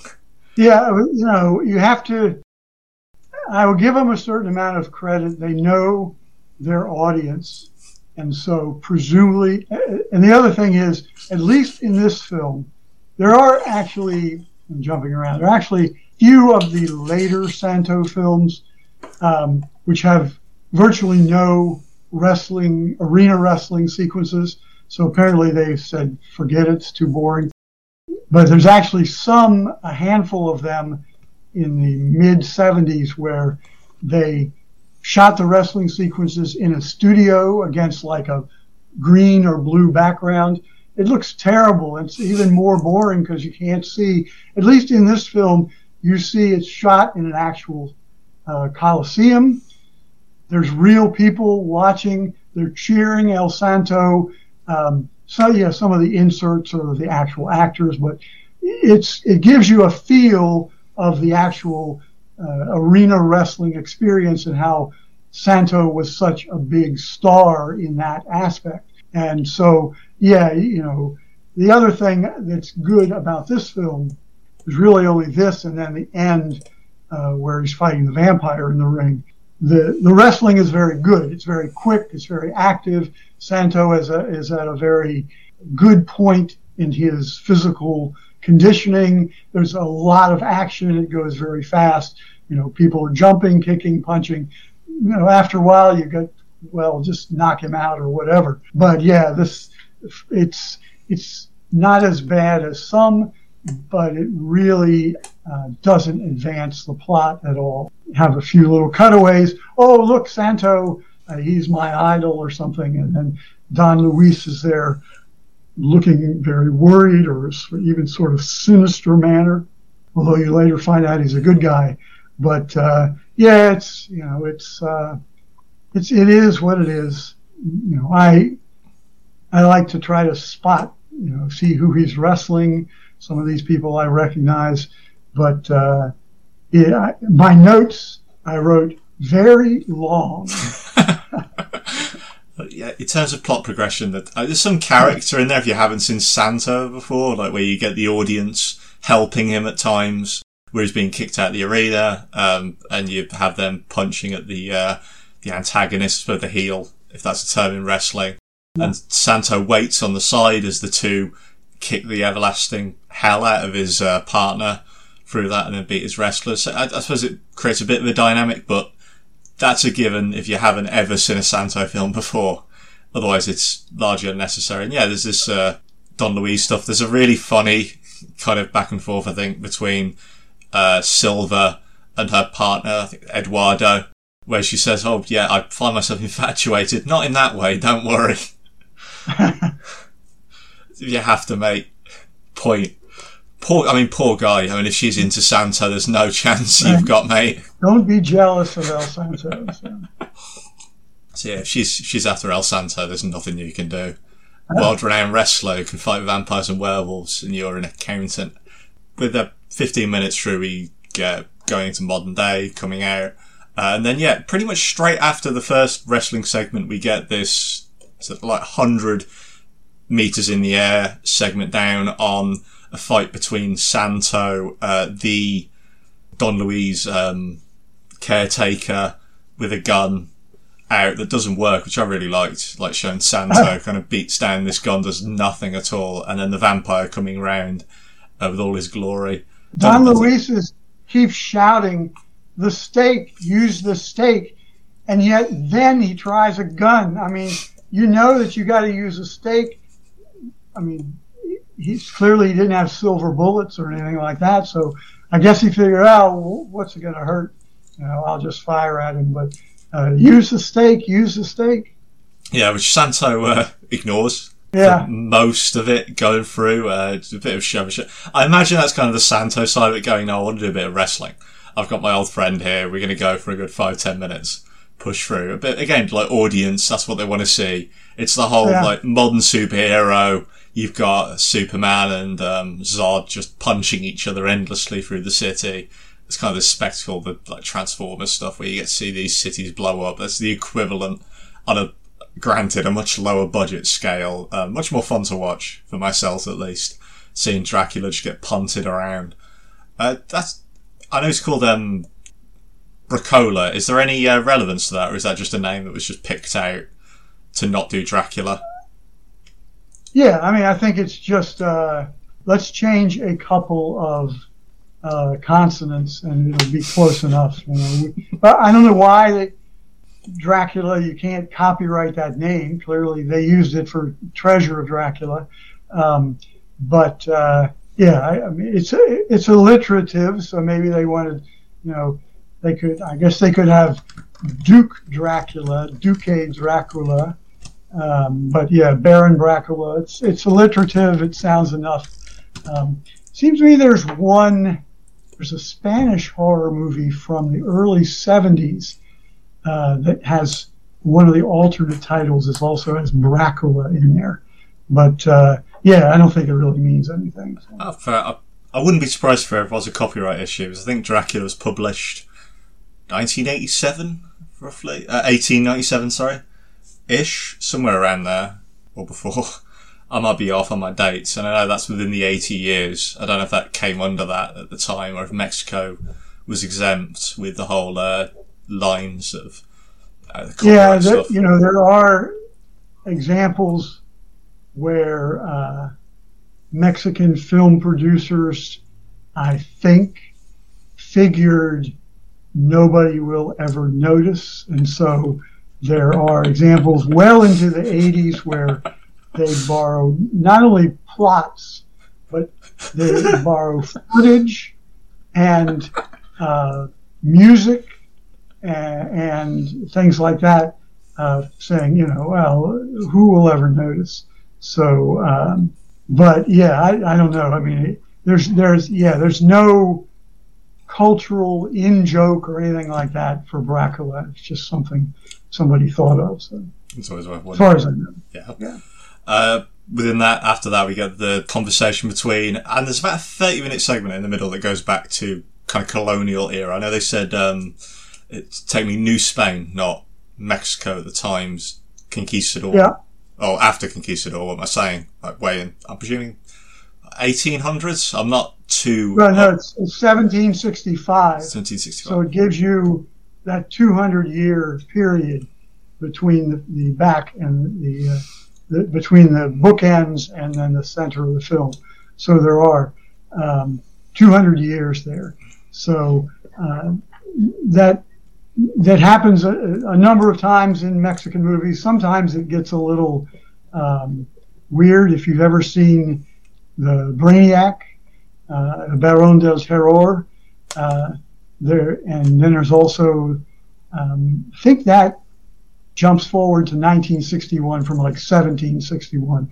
Um, but there, there's one, and I think it's Living Head, Cabeza Viviente, where it, you know it starts and don't hold me. It starts in 1761 and then jumps forward to 1963. Why did it do 202 years? You know, it's, it's weird, but this it's yeah, it's, it's exactly 200 years. Although they don't, there's no oh 200 years from now I'll return or something like that. It's just a coincidence, I guess. It is never explained why uh, Baron Brakola suddenly wakes up in 1965. You know, what's he been doing for 200 years? They they make a a attempt to say uh, in the flashback sequence, uh, the vampire will go dormant for a period of time, but they don't say 200 years. So it, it's just a coincidence, apparently, that he wakes up in 1965. So. That's why you come back to the magical thing. You can smell that uh, Silver's up and ready. She looks creepily like her great great grandmother. Yeah, I guess. God, that'd be terrifying if just your daughter lineage looked exactly the same all the way down. be horrifying. You'd have to question what, what kind of curse have I had laid on my family, dear God. Yeah. Uh, the conversation back and forth goes into the old colonial era, and we get some fun kind of Zorro-esque uh, segments with the silver, I think Silver Knight, or that. I think they Yep. said with rapiers fighting back and forth. A conversation with the Baron, where the Baron's basically, uh, to use modern vernacular, is a simp. More or less, he comes in, he's just rejected immediately by everyone there. They just tell him to bugger off. I'll get you. It's a little sad, honestly. It's like a little simpering puppy who just goes to another country to find this girl.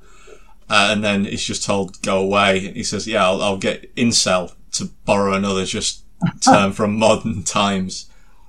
But you know, it's interesting then the next sequence after that, which takes place in the cantina, which has the bar girl who does the dance and she flirts, and then the Baron says, you know, I'll meet you later on. Here's a sack of gold. And then they're together in the room, and she says, all right, let's get down to business. And then he bites her on the neck. But at this point, he's not a vampire.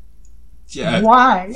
You know, he doesn't become a vampire until he's stabbed by the Silver Knight in the following sequence, and then he staggers around and falls into his coffin. Then you see him convert into the vampire.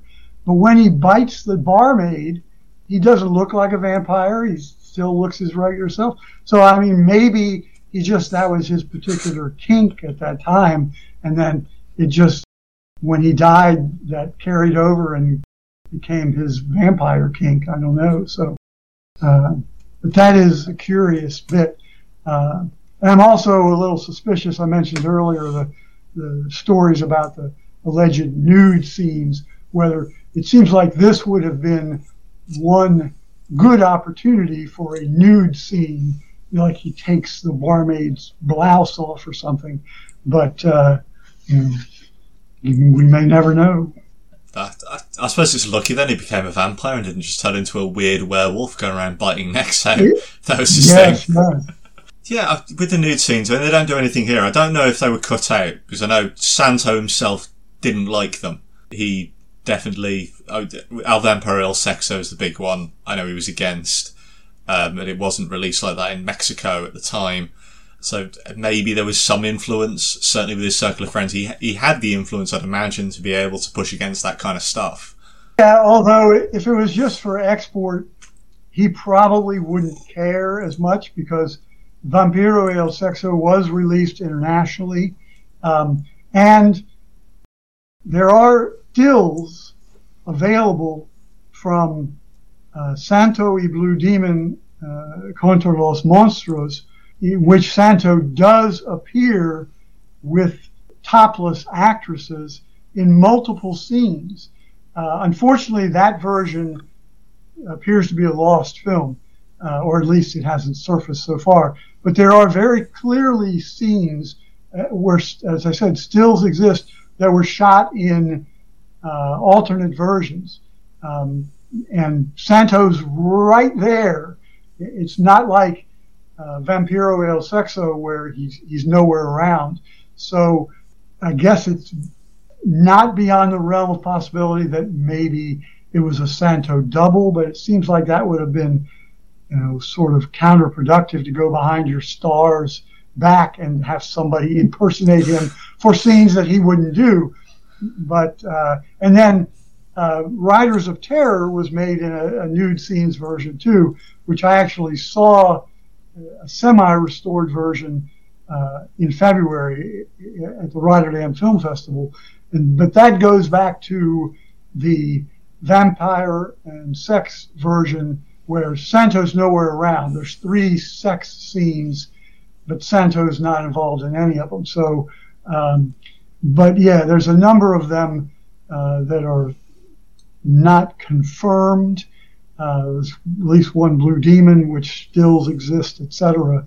But yeah, in Mexico, particularly in '65, uh, and even up to the late '60s, um, nudity was largely prohibited. And then when you get to about 1970, censorship was uh, not removed, but it was lightened up. And so you begin to have a lot of nude scenes in Mexican films uh, in the 70s, particularly first half of the 70s.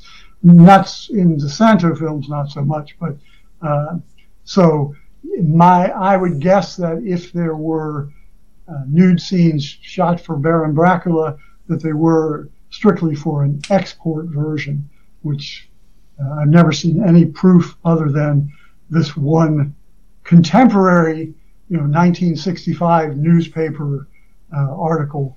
So um, it's a little better than hearsay, but uh, there's no physical proof of it. So I doubt it added anything either way. Anyway, um, certainly no, no. not gratuitous, probably, but there's no necessity for it. Uh, oh, apologies. I mean, it's always with the vampire mythos you get this uh, element of underlying sexual tension. Certainly, when you go into the '90s, later on the '80s, with um, Into the Vampire film-wise and Dracula itself, you know, going all the way back to the books. Yeah, it wouldn't have done much for this. Uh, it's not. It's a shame it's lost. It's always a shame when everything's lost to time. I'm not overly fussed. Yeah, Uh, we get a, a slight insight as well into the vampire condition, which I'm assuming people had an idea about. Obviously, it's not as saturated as it is in modern culture, and I have no real way of knowing for the, the 60s to 50s people in Mexico going into the theatre how much they knew about vampires, uh, how much exposure they'd had. there was actually a fair number of Mexican films that dealt specifically with vampires or had significant uh, vampire characters uh, up to this point, which is 65. Um, and then many more followed. Uh, I think that Hammer Films, well, Horror of Dracula was much earlier, but you've got um, uh, the subsequent Christopher Lee ones, which start again in the mid 60s and run into the 70s.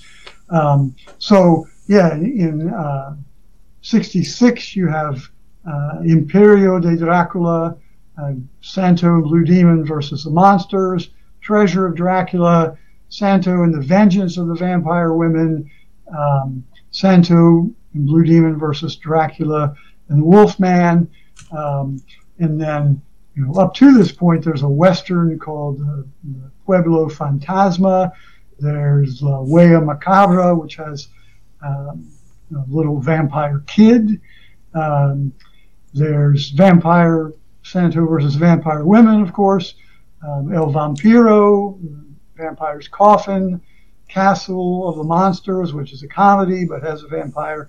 So yeah, they were familiar. And plus, you do um, Mexican audiences probably saw more international films than Mexican films in this period because that's what will be shown in cinemas. So uh, that's the way it always has been. It probably always will be. Um, so yeah, they uh, were probably uh, really up on Mexican uh, Mexican audiences were up on vampires. I don't think there was any prior to El Vampiro in 1957, none that I can think of.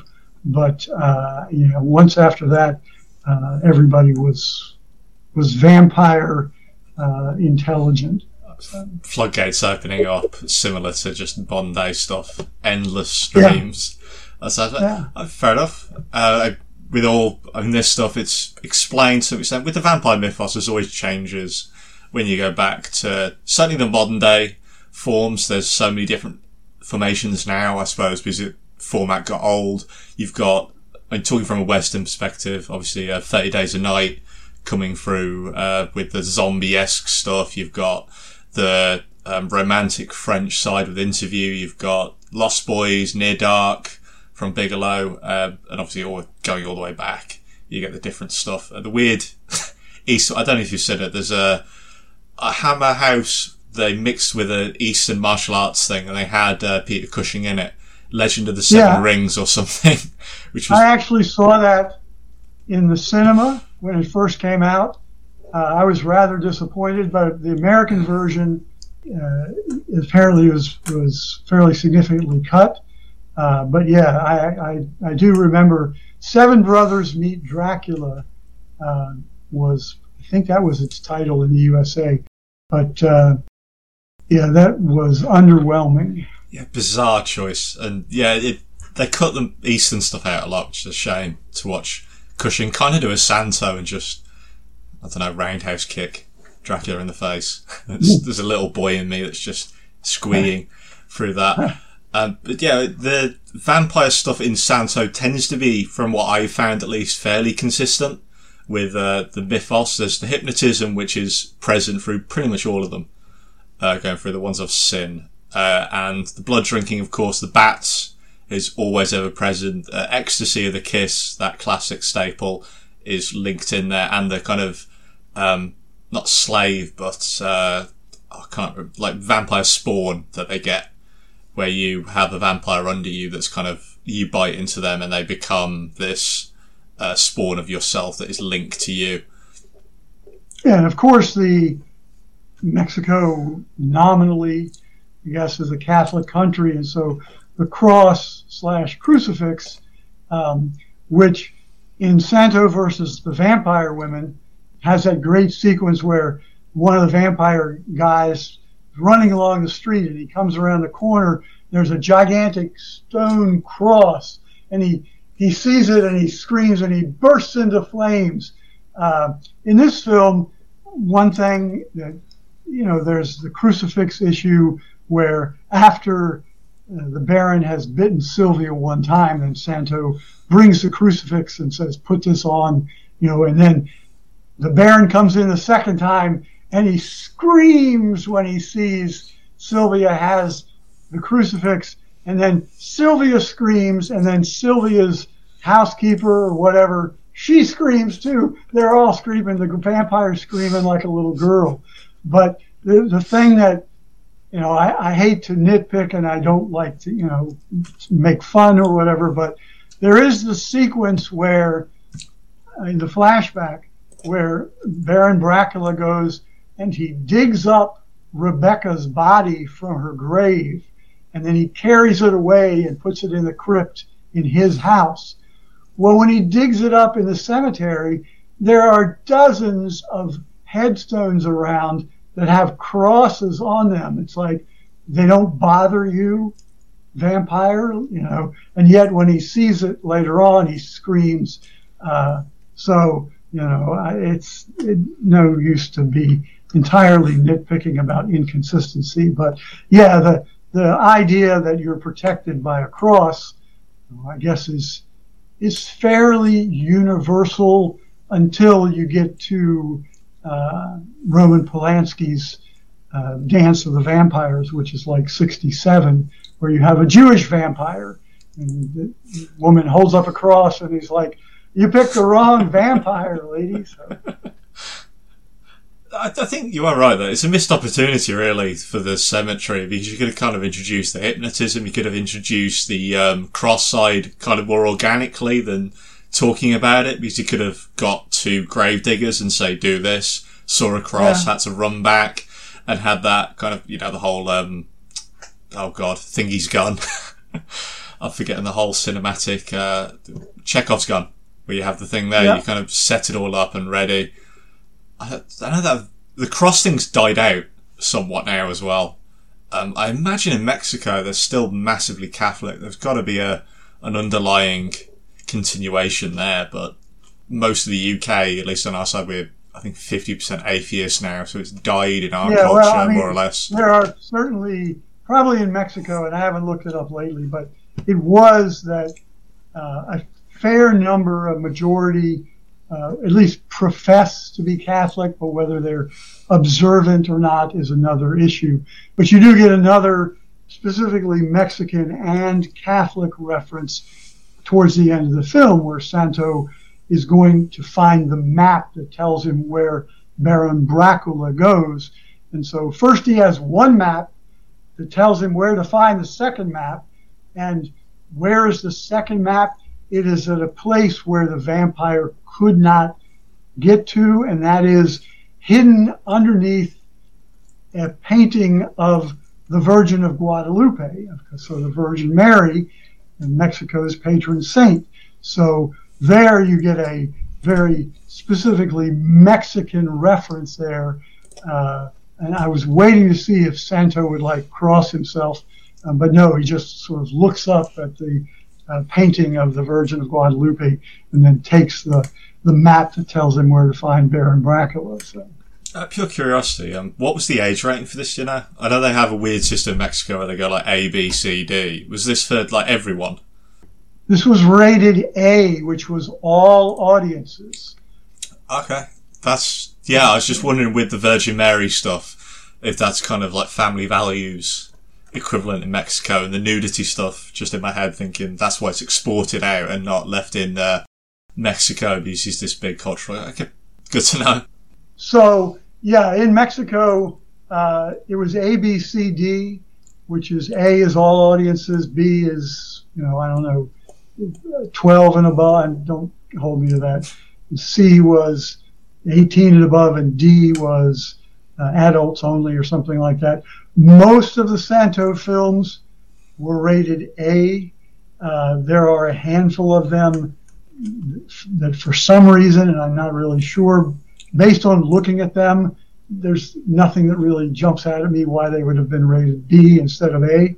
But in Mexico, they were chiefly uh, intended for all audiences, as opposed, you know, even crime films about, you know, drug dealers with people getting killed or vampires biting people.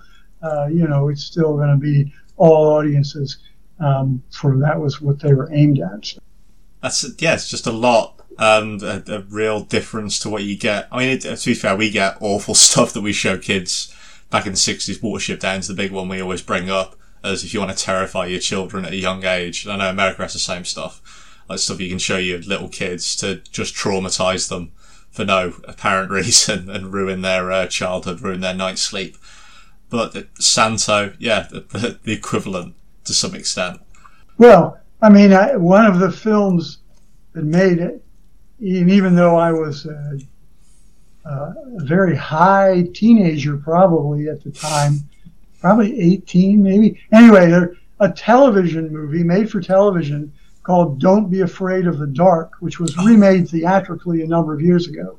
But the original television version, it has what I consider to be an existentially creepy ending. And I'm 18 years old, but this is what's shown on television. Now, and this was in the days when there was no television ratings, but I guess they figured you know, if it was shown at eight o'clock at night, little real little kids would have been asleep already. But uh, yeah, I mean, it, it, things change in terms of what's acceptable and what's not, um, and it's also cultural as well. I mean, I would see Mexican films on Mexican cable TV, and they would leave in nudity and leave in profanity, but sometimes edit violence, because apparently they had a you know less of a tolerance for violence. It just reminds me. But yeah, I don't you know the, the Santo films. As I said, there's there's at least one that I'm I'm really questioning why it got a, a more restrictive rating, uh, and I can't really explain it. But generally, they're rated A. So uh, yeah, than that, all infatuation stuff with Rebecca bitten, she undergoes this whole metamorphosis to vampire slavery, similar again to Treasure of Dracula, uh, which has I want to I, I want to say a poignant scene, certainly in Treasure of Dracula, where they they have to discuss we have to stake her to save her soul from Satan to bring her back to the Catholic light. In this one, it's very much a, yeah we have to do this, and then it's just clunk. That's done. Yeah. That's in uh, nice and ready to go. And look through the, the castle as well, um, which has this massive wooden door, safe room, because again, Brakola, uh, Brakola is a bit of a coward through a lot of this. The coffin, from what I gathered, was next to Rebecca's, but he just run away and hid himself behind a door. Uh, My impression was that there are two rooms one of them is Rebecca's room underneath her portrait. And you, you twist the R, you get the door to open. But across the hall is Brakola's crypt, I guess, because when he first he's stabbed by the Silver Knight, And so then he sort of staggers back and falls in his coffin, turns into a vampire.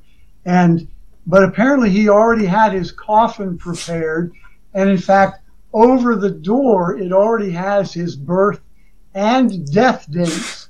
So apparently he already knew he was going to die in 1765. But then the Silver Knight can't get into that room. Uh, he's banging on it and he can't after he's already killed or staked Rebecca. And then at the end of the film, when it's contemporary, uh, Santo is goes into Rebecca's crypt first and sees she's a pile of rags with a stake in it. Nothing to see here, but there's a bat.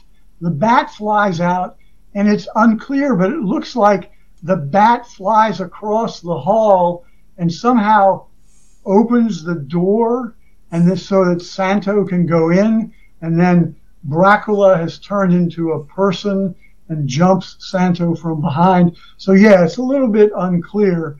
There's a certain amount of toing and froing where people, you know, go from one place to another for no particular reason. But uh, that's my reading of it. Might as well touch on the bats while it's been mentioned. Uh, they're an interesting addition. I think it's safe to say, as as good as I imagine they could have done it, is how I'm going to put they're it not, generously. They're not as bad as some, but they're worse than some. Probably the greatest Mexican vampire movie bat would be uh, in The Bloody Vampire, where it's huge. It looks like, uh, if you ever know what like a, a flying fox looks like, an actual animal. I mean, it probably has a five foot wingspan and has light bulb eyes and a very snarly mouth with a lot of teeth in it. And it gets pinned to the wall by a javelin. So that's probably the greatest one. But yeah, this is your typical rubber bat on a string uh, in most most of the shots. I just um, had a Google of it. It's horrifying. It's like yeah. a, a, proto, like the Donnie Darko rabbit with wings yeah, attached yeah, to it. It has to be one of the greatest bats. So it's massive, like white eyes. That and is. actually, it's.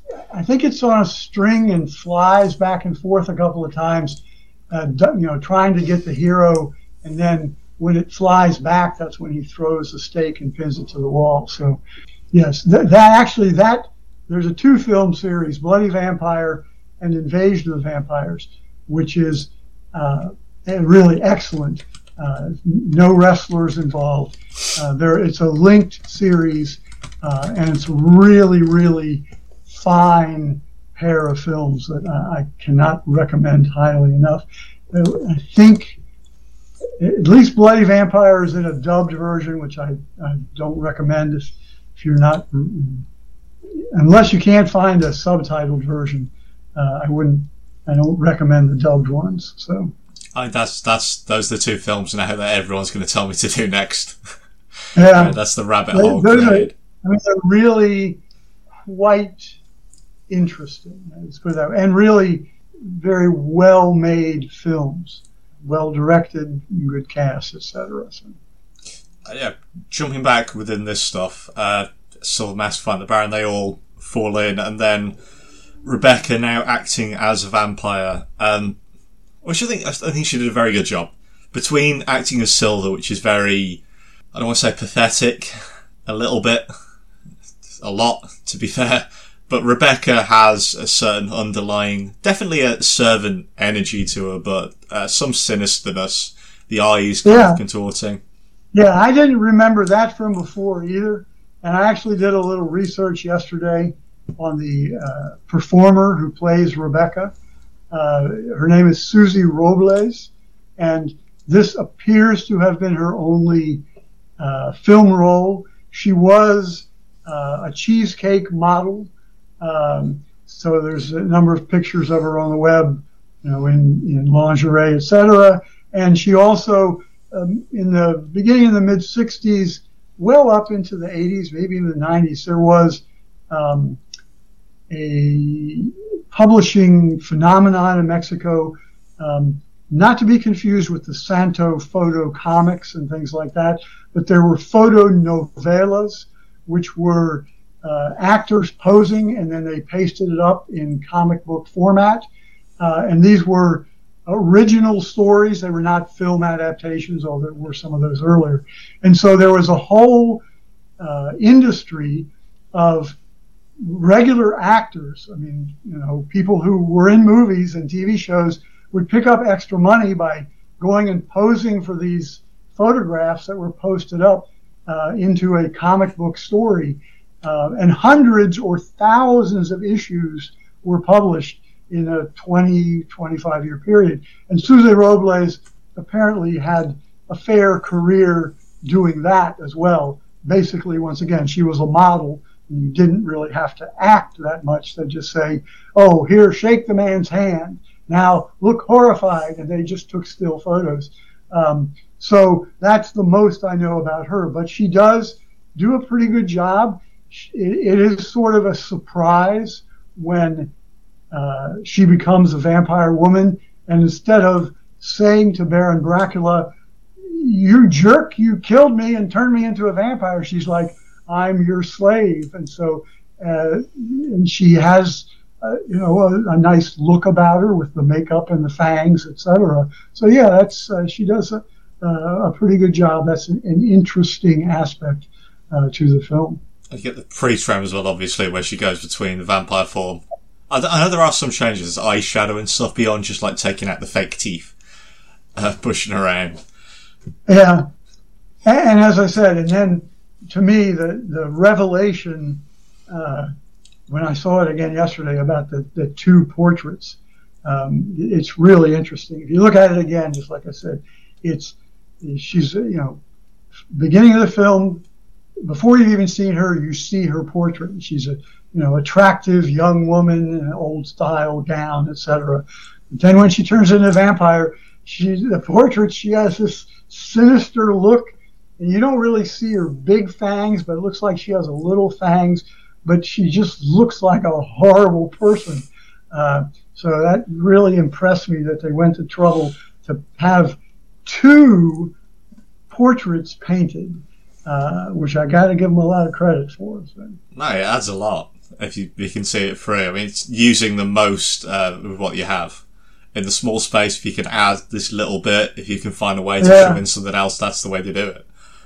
It's, there's a mid '70s Mexican vampire film, Mary Mary Bloody Mary, with John Carradine, um, and in that film, and John Carradine has a real, I mean, a one or two day role. But anyway, there's a a portrait of his character as a vampire in that film, and it looks like, you know, a fourth grade or third grade student did it in art class. It's terrible.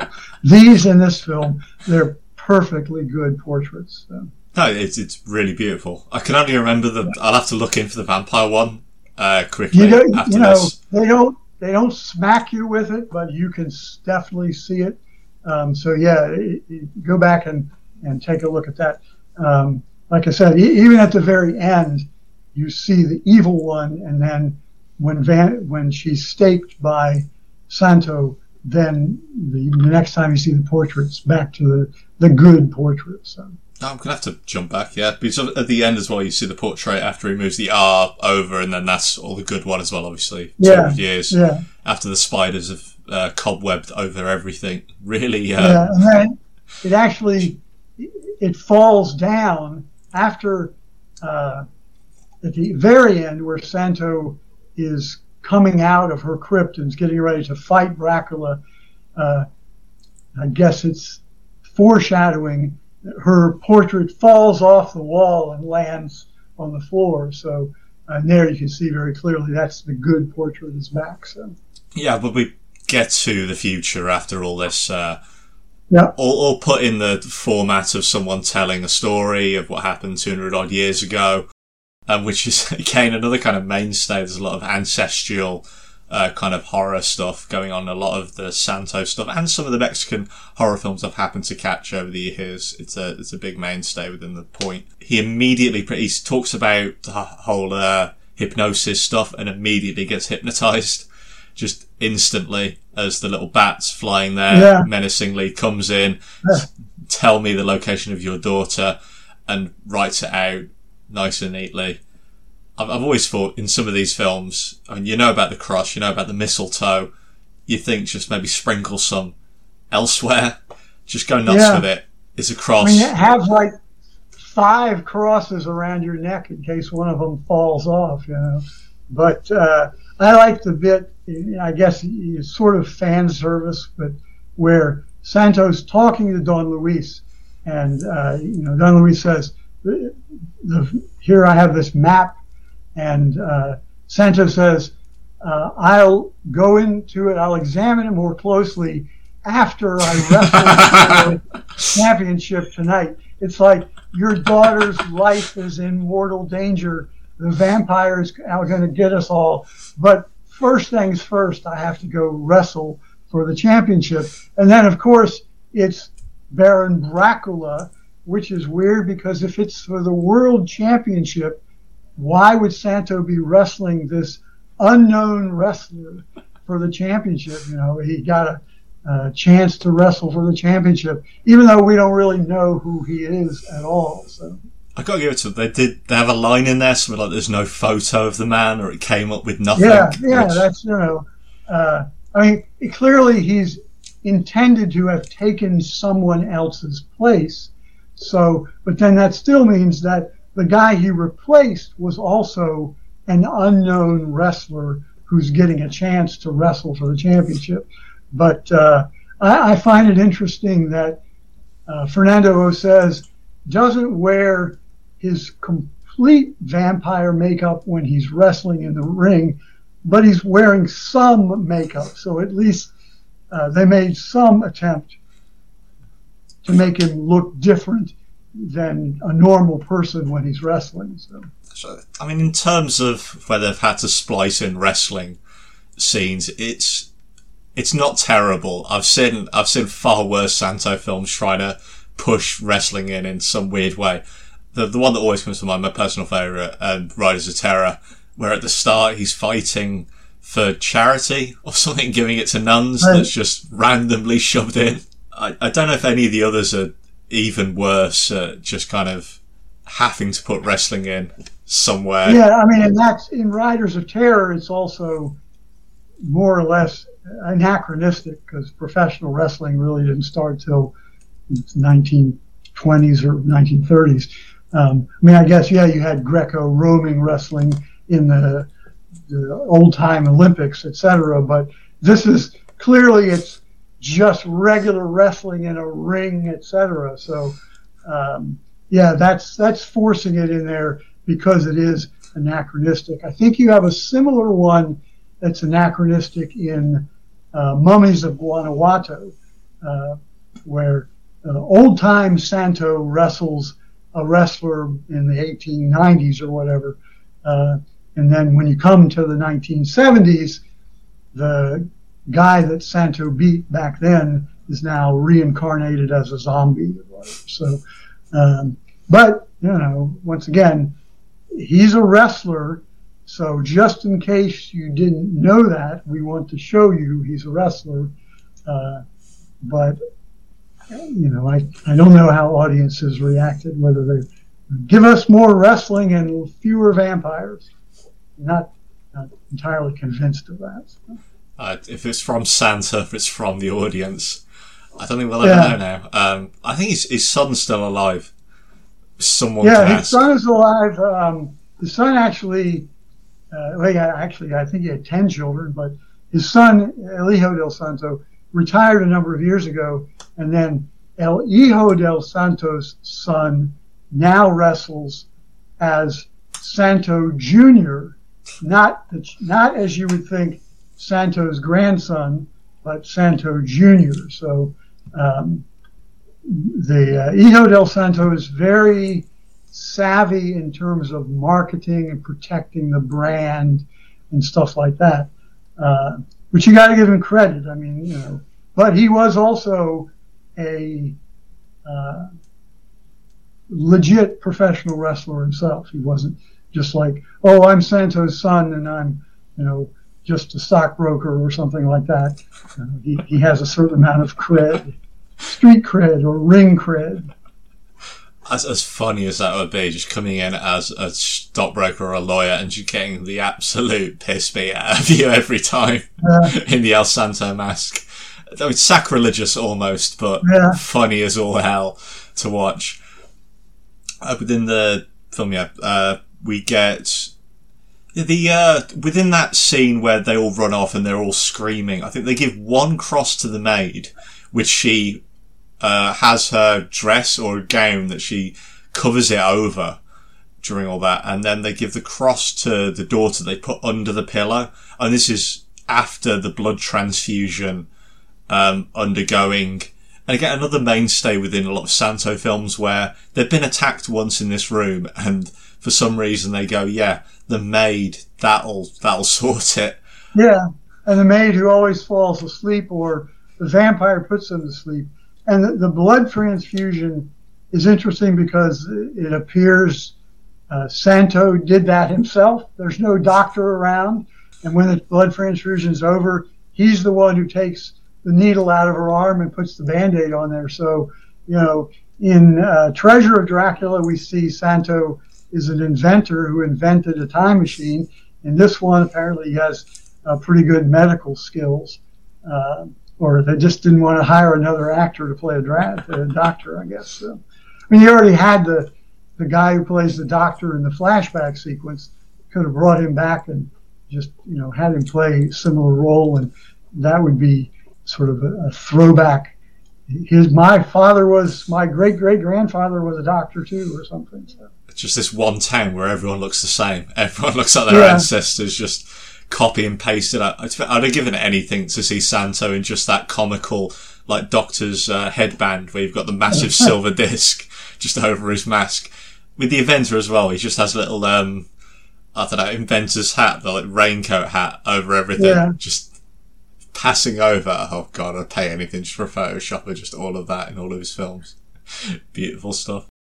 Uh, yeah, uh, with the the maps and everything, he goes through all that stuff, finds the maps to uh, uncover the the hidden lair, which slightly cryptic, but the right amount. I think these obviously these were built in um, seventeen sixty five. There Right. we go, right one on. Yep. Uh, where it's go three miles north, you hit I think it's the oak tree. I've just put the tree. Excellent. They hit the tree and then go left and follow along to find the hidden lair, uh, which is presumably a giant mausoleum that no one's touched in years. Yeah. Difficult to find. tree is tree is still there after 200 years. Pretty big tree.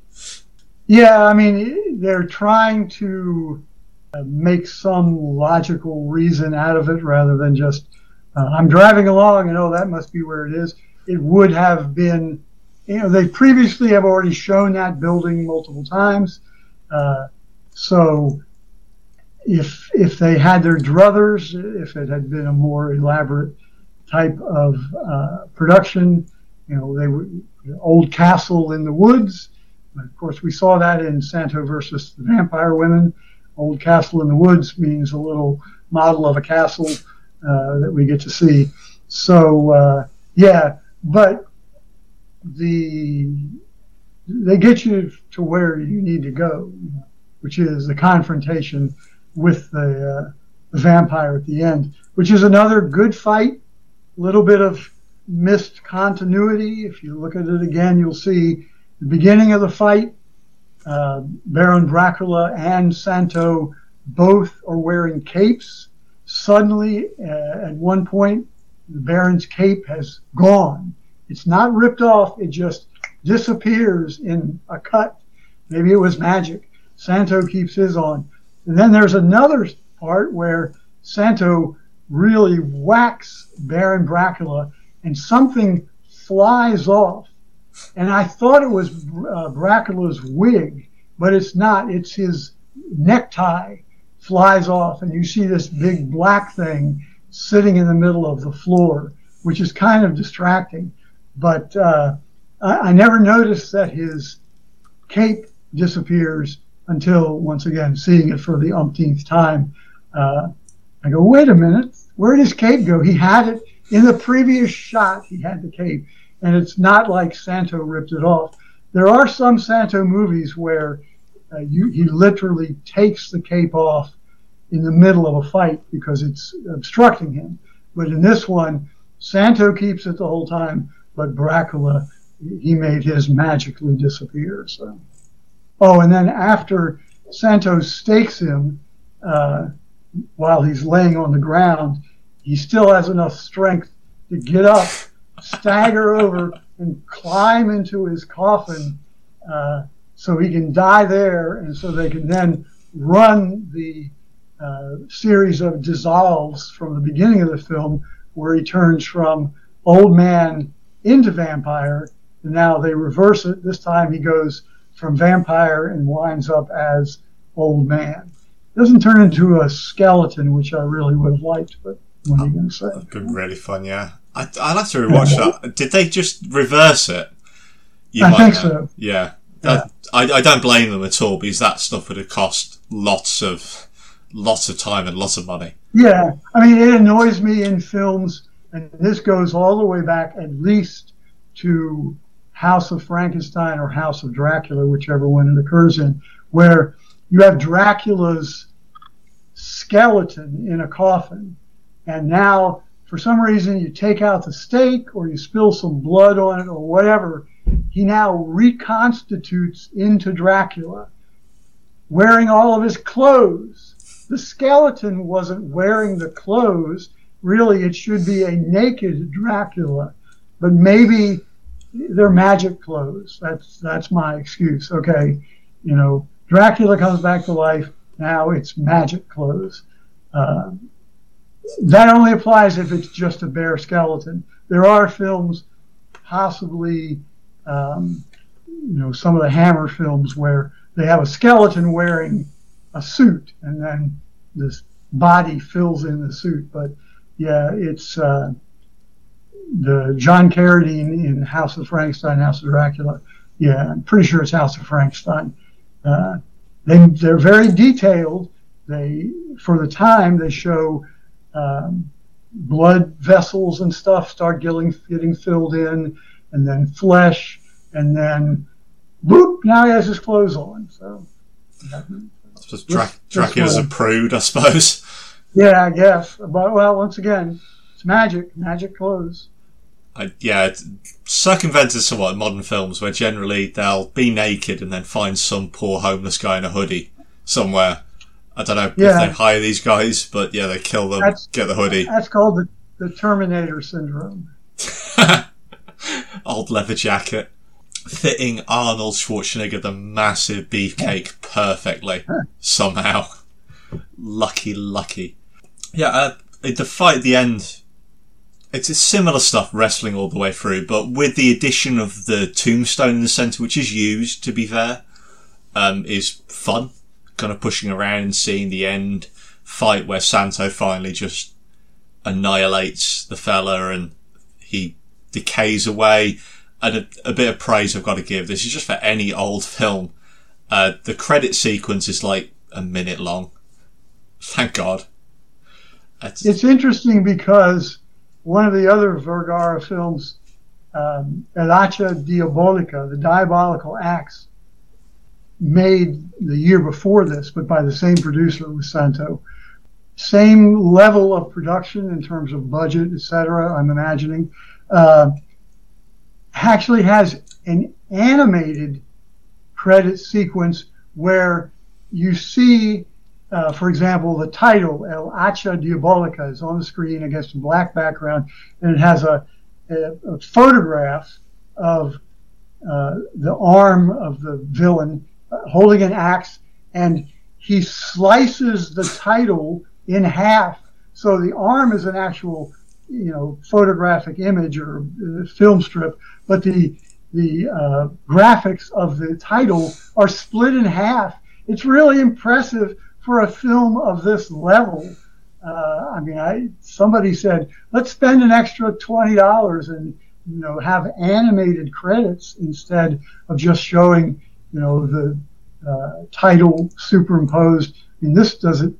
This doesn't. Oh, actually, this is superimposed over like some sort of mummy type of head or something. I think over on the left hand side of the screen, but uh, yeah, I was really I'm I'm always impressed when it seems to me that the filmmakers went the extra mile when they really didn't have to. They didn't do the dumbest, cheapest thing possible. Um, there's, and I talked before about Jose Diaz Morales. You know, he wasn't a particularly great or stylish, well-known director, but he did a fairly good job on this film. You look at some other films around this period are made in the very just they shoot a master shot. They don't have cutaways. It's so boring and cheap, and you can tell that the director just didn't care. But this, it looks like the people did the best they could um, with the the resources that they had, and it's quite an entertaining film, uh, in my opinion. So. No, I mean, I, I loved it, start to finish. Um, I, I'll be honest with this stuff because of again the contrast and modern day stuff. I was laughing when you see Santo come out occasionally. There's a giggle that's elicited every time because it's just so different from the older stuff coming in. But it is it's well constructed. It's the snap zooms, the the hundred feet. There's effort put into it. Even the credits at the start. I don't. It isn't animated or anything, but it's put against a fun backdrop with the concrete, and it's quick. It's decisive to show you kind of the the interim. Then it immediately just pans over, which is always a fun kind of way of opening as fast as you can, and exits again as fast as you can, kind of with little mummy stuff on the side.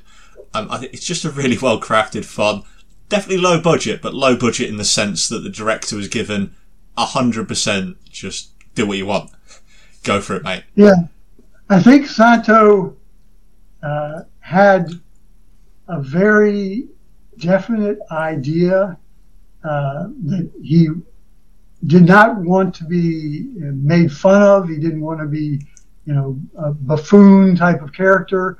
You know, occasionally he'll he'll have humorous parts where he, he literally, you know, says things, smiles, jokes around, etc. But he's treated very respectfully in all of his films. Even the, the one outright comedy that he made, Santo versus Capulina, he plays it entirely straight. He does not do stupid things. Um, he he actually has you know literally like one joke that he tells, but uh, and the film itself is uh, sort of uh, not really in terms of its content, but in terms of the tone.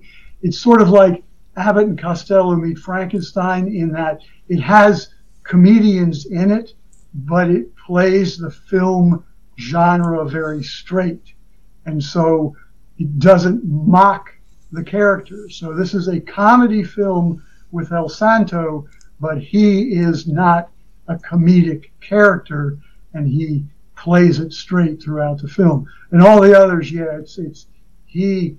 I don't think he took himself super seriously, but I think he felt that he had uh, an image that he wanted to protect for not only for his career but also because of what it meant to people. And so he would, uh, you know, not do things that he felt were beneath his dignity, which brings into the question about the films with the nude scenes, etc. But again, he was a businessman, and so if he said, "Well, nobody in Mexico will ever see these films," uh, you know, the nude versions. Uh, there's no such thing as uh, home video. Uh, you know, these films will be seen and never be seen again. Why not give the people in Italy a thrill to see some nudity in a Santo film? My core constituency in Mexico, my family, my friends, they won't ever see it. So it's almost a shame with the um, stoic straight stuff. In a weird way, I think it'd be really great in a kind of Frank Drebin role that Leslie Nielsen did in Airplane I think Santo would have been brilliant in something like that. It, it's a shame he's uh, gone now, passed away, because it, would have been yeah. exceptional to see him in that. Yeah, I th- as I said, I think he had a pretty good sense of humor, and in fact, his last job that he had, I guess if I'm not sure really he really needed a job, but after he couldn't uh, wrestle professionally anymore. And he had made a couple of films, but wrestling films were pretty much a dead genre. Uh, he went to work in live performances on the stage doing like escape acts where he was in a straitjacket and he'd get out. But he would also appear in comic skit with comedians and but once again always where he was the straight man where you know he wasn't made fun of he was the guy that the comedians would respect while they were doing these comic skits. He was actually doing one of those when he had a fatal heart attack and died. So but uh, you know he uh, his and it's once again it's it's interesting because before he died there was a short film it's basically a student film um, called farewell my idol that sort of made fun of him that showed santo as like this old out of weight wa- out of uh, washed up overweight guy and it was an experimental type of film but it really offended a lot of santo fans um, generally, people in Mexico were very respectful of him. So um, I think that he his films show that. Yeah, they're genre films. Sometimes they're low budget, but um, they respect the character. That, that's a wrestler for and through. And not to jump to something else, but uh, the Darren Mm-hmm. Aronofsky film, my introduction personally into like wrestling WWE culture, the wrestler was released and the Bruce Springsteen song that was around that. I almost think Santo encapsulates that, be an entertainer until death, as it turns out, um, with the unfortunate heart attack going in. That he wanted to progress his own image, progress his own fandom, his own way of entertaining, all the way, even at the, uh, even at the expense of his own life, which there's something, I suppose, depending how you look at it, tragic or very, uh, uplifting. I think it's uplifting myself, but You can see various performers and athletes as well, but maybe to a somewhat lesser extent because if you're an athlete and you literally cannot do it anymore, then no one's going to hire you. You know, if I if I'm a baseball player and I, I'm a pitcher and I'm I can't throw the ball anymore, it doesn't matter where I go in the world, no one's going to hire me to be a baseball pitcher. Whereas if you're an actor, you can, you know, do uh, summer stock stage. You know, uh, you can go to direct to video. You can do whatever the lowest possible level of entertainment to make some sort of money if you really need it, or fame if you really desire the attention.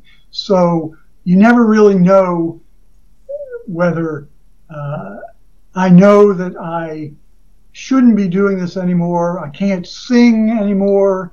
Uh, you know, I can't remember my lines, uh, but I want to keep on doing it because I, it's my life. I, I, that's the way I live is from getting audiences to watch me, or whether I'm starving to death or my, I have 18 children and I need the money. So Santo, we don't really know. My assumption is that he he did it because he liked being uh, in the public eye. He liked being a, a performer. Um, that he made a bunch of money in his career. He probably wasn't starving. And as I said, he had 10 grown children who could probably take care of him. So my, my imagination, and he, he would have kept on wrestling. In fact, I believe he had multiple heart attacks in the ring before they finally took away his license.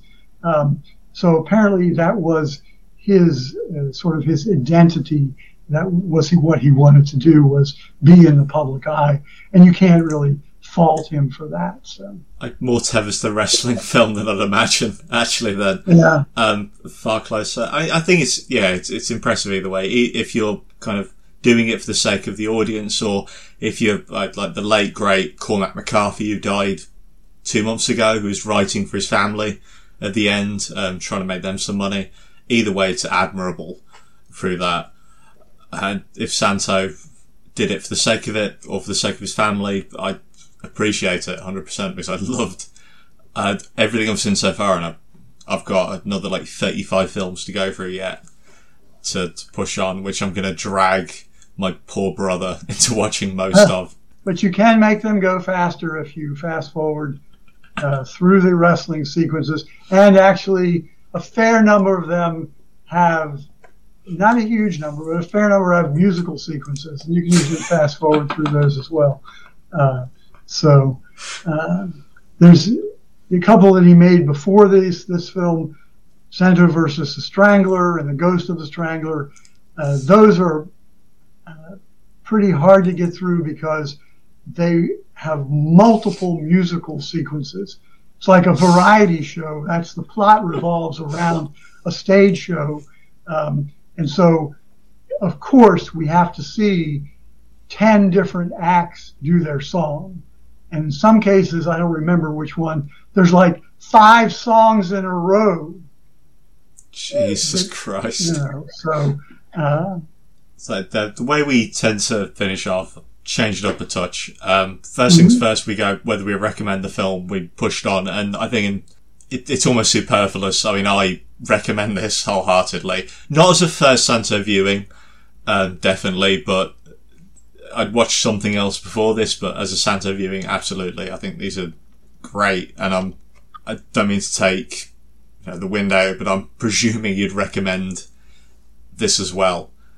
Yes, and once again, probably not as a first Santo film, but uh, actually did a thing for the BFI last month where uh, sort of an introduction to Mexican horror movies and which ones that people might want to see to start with.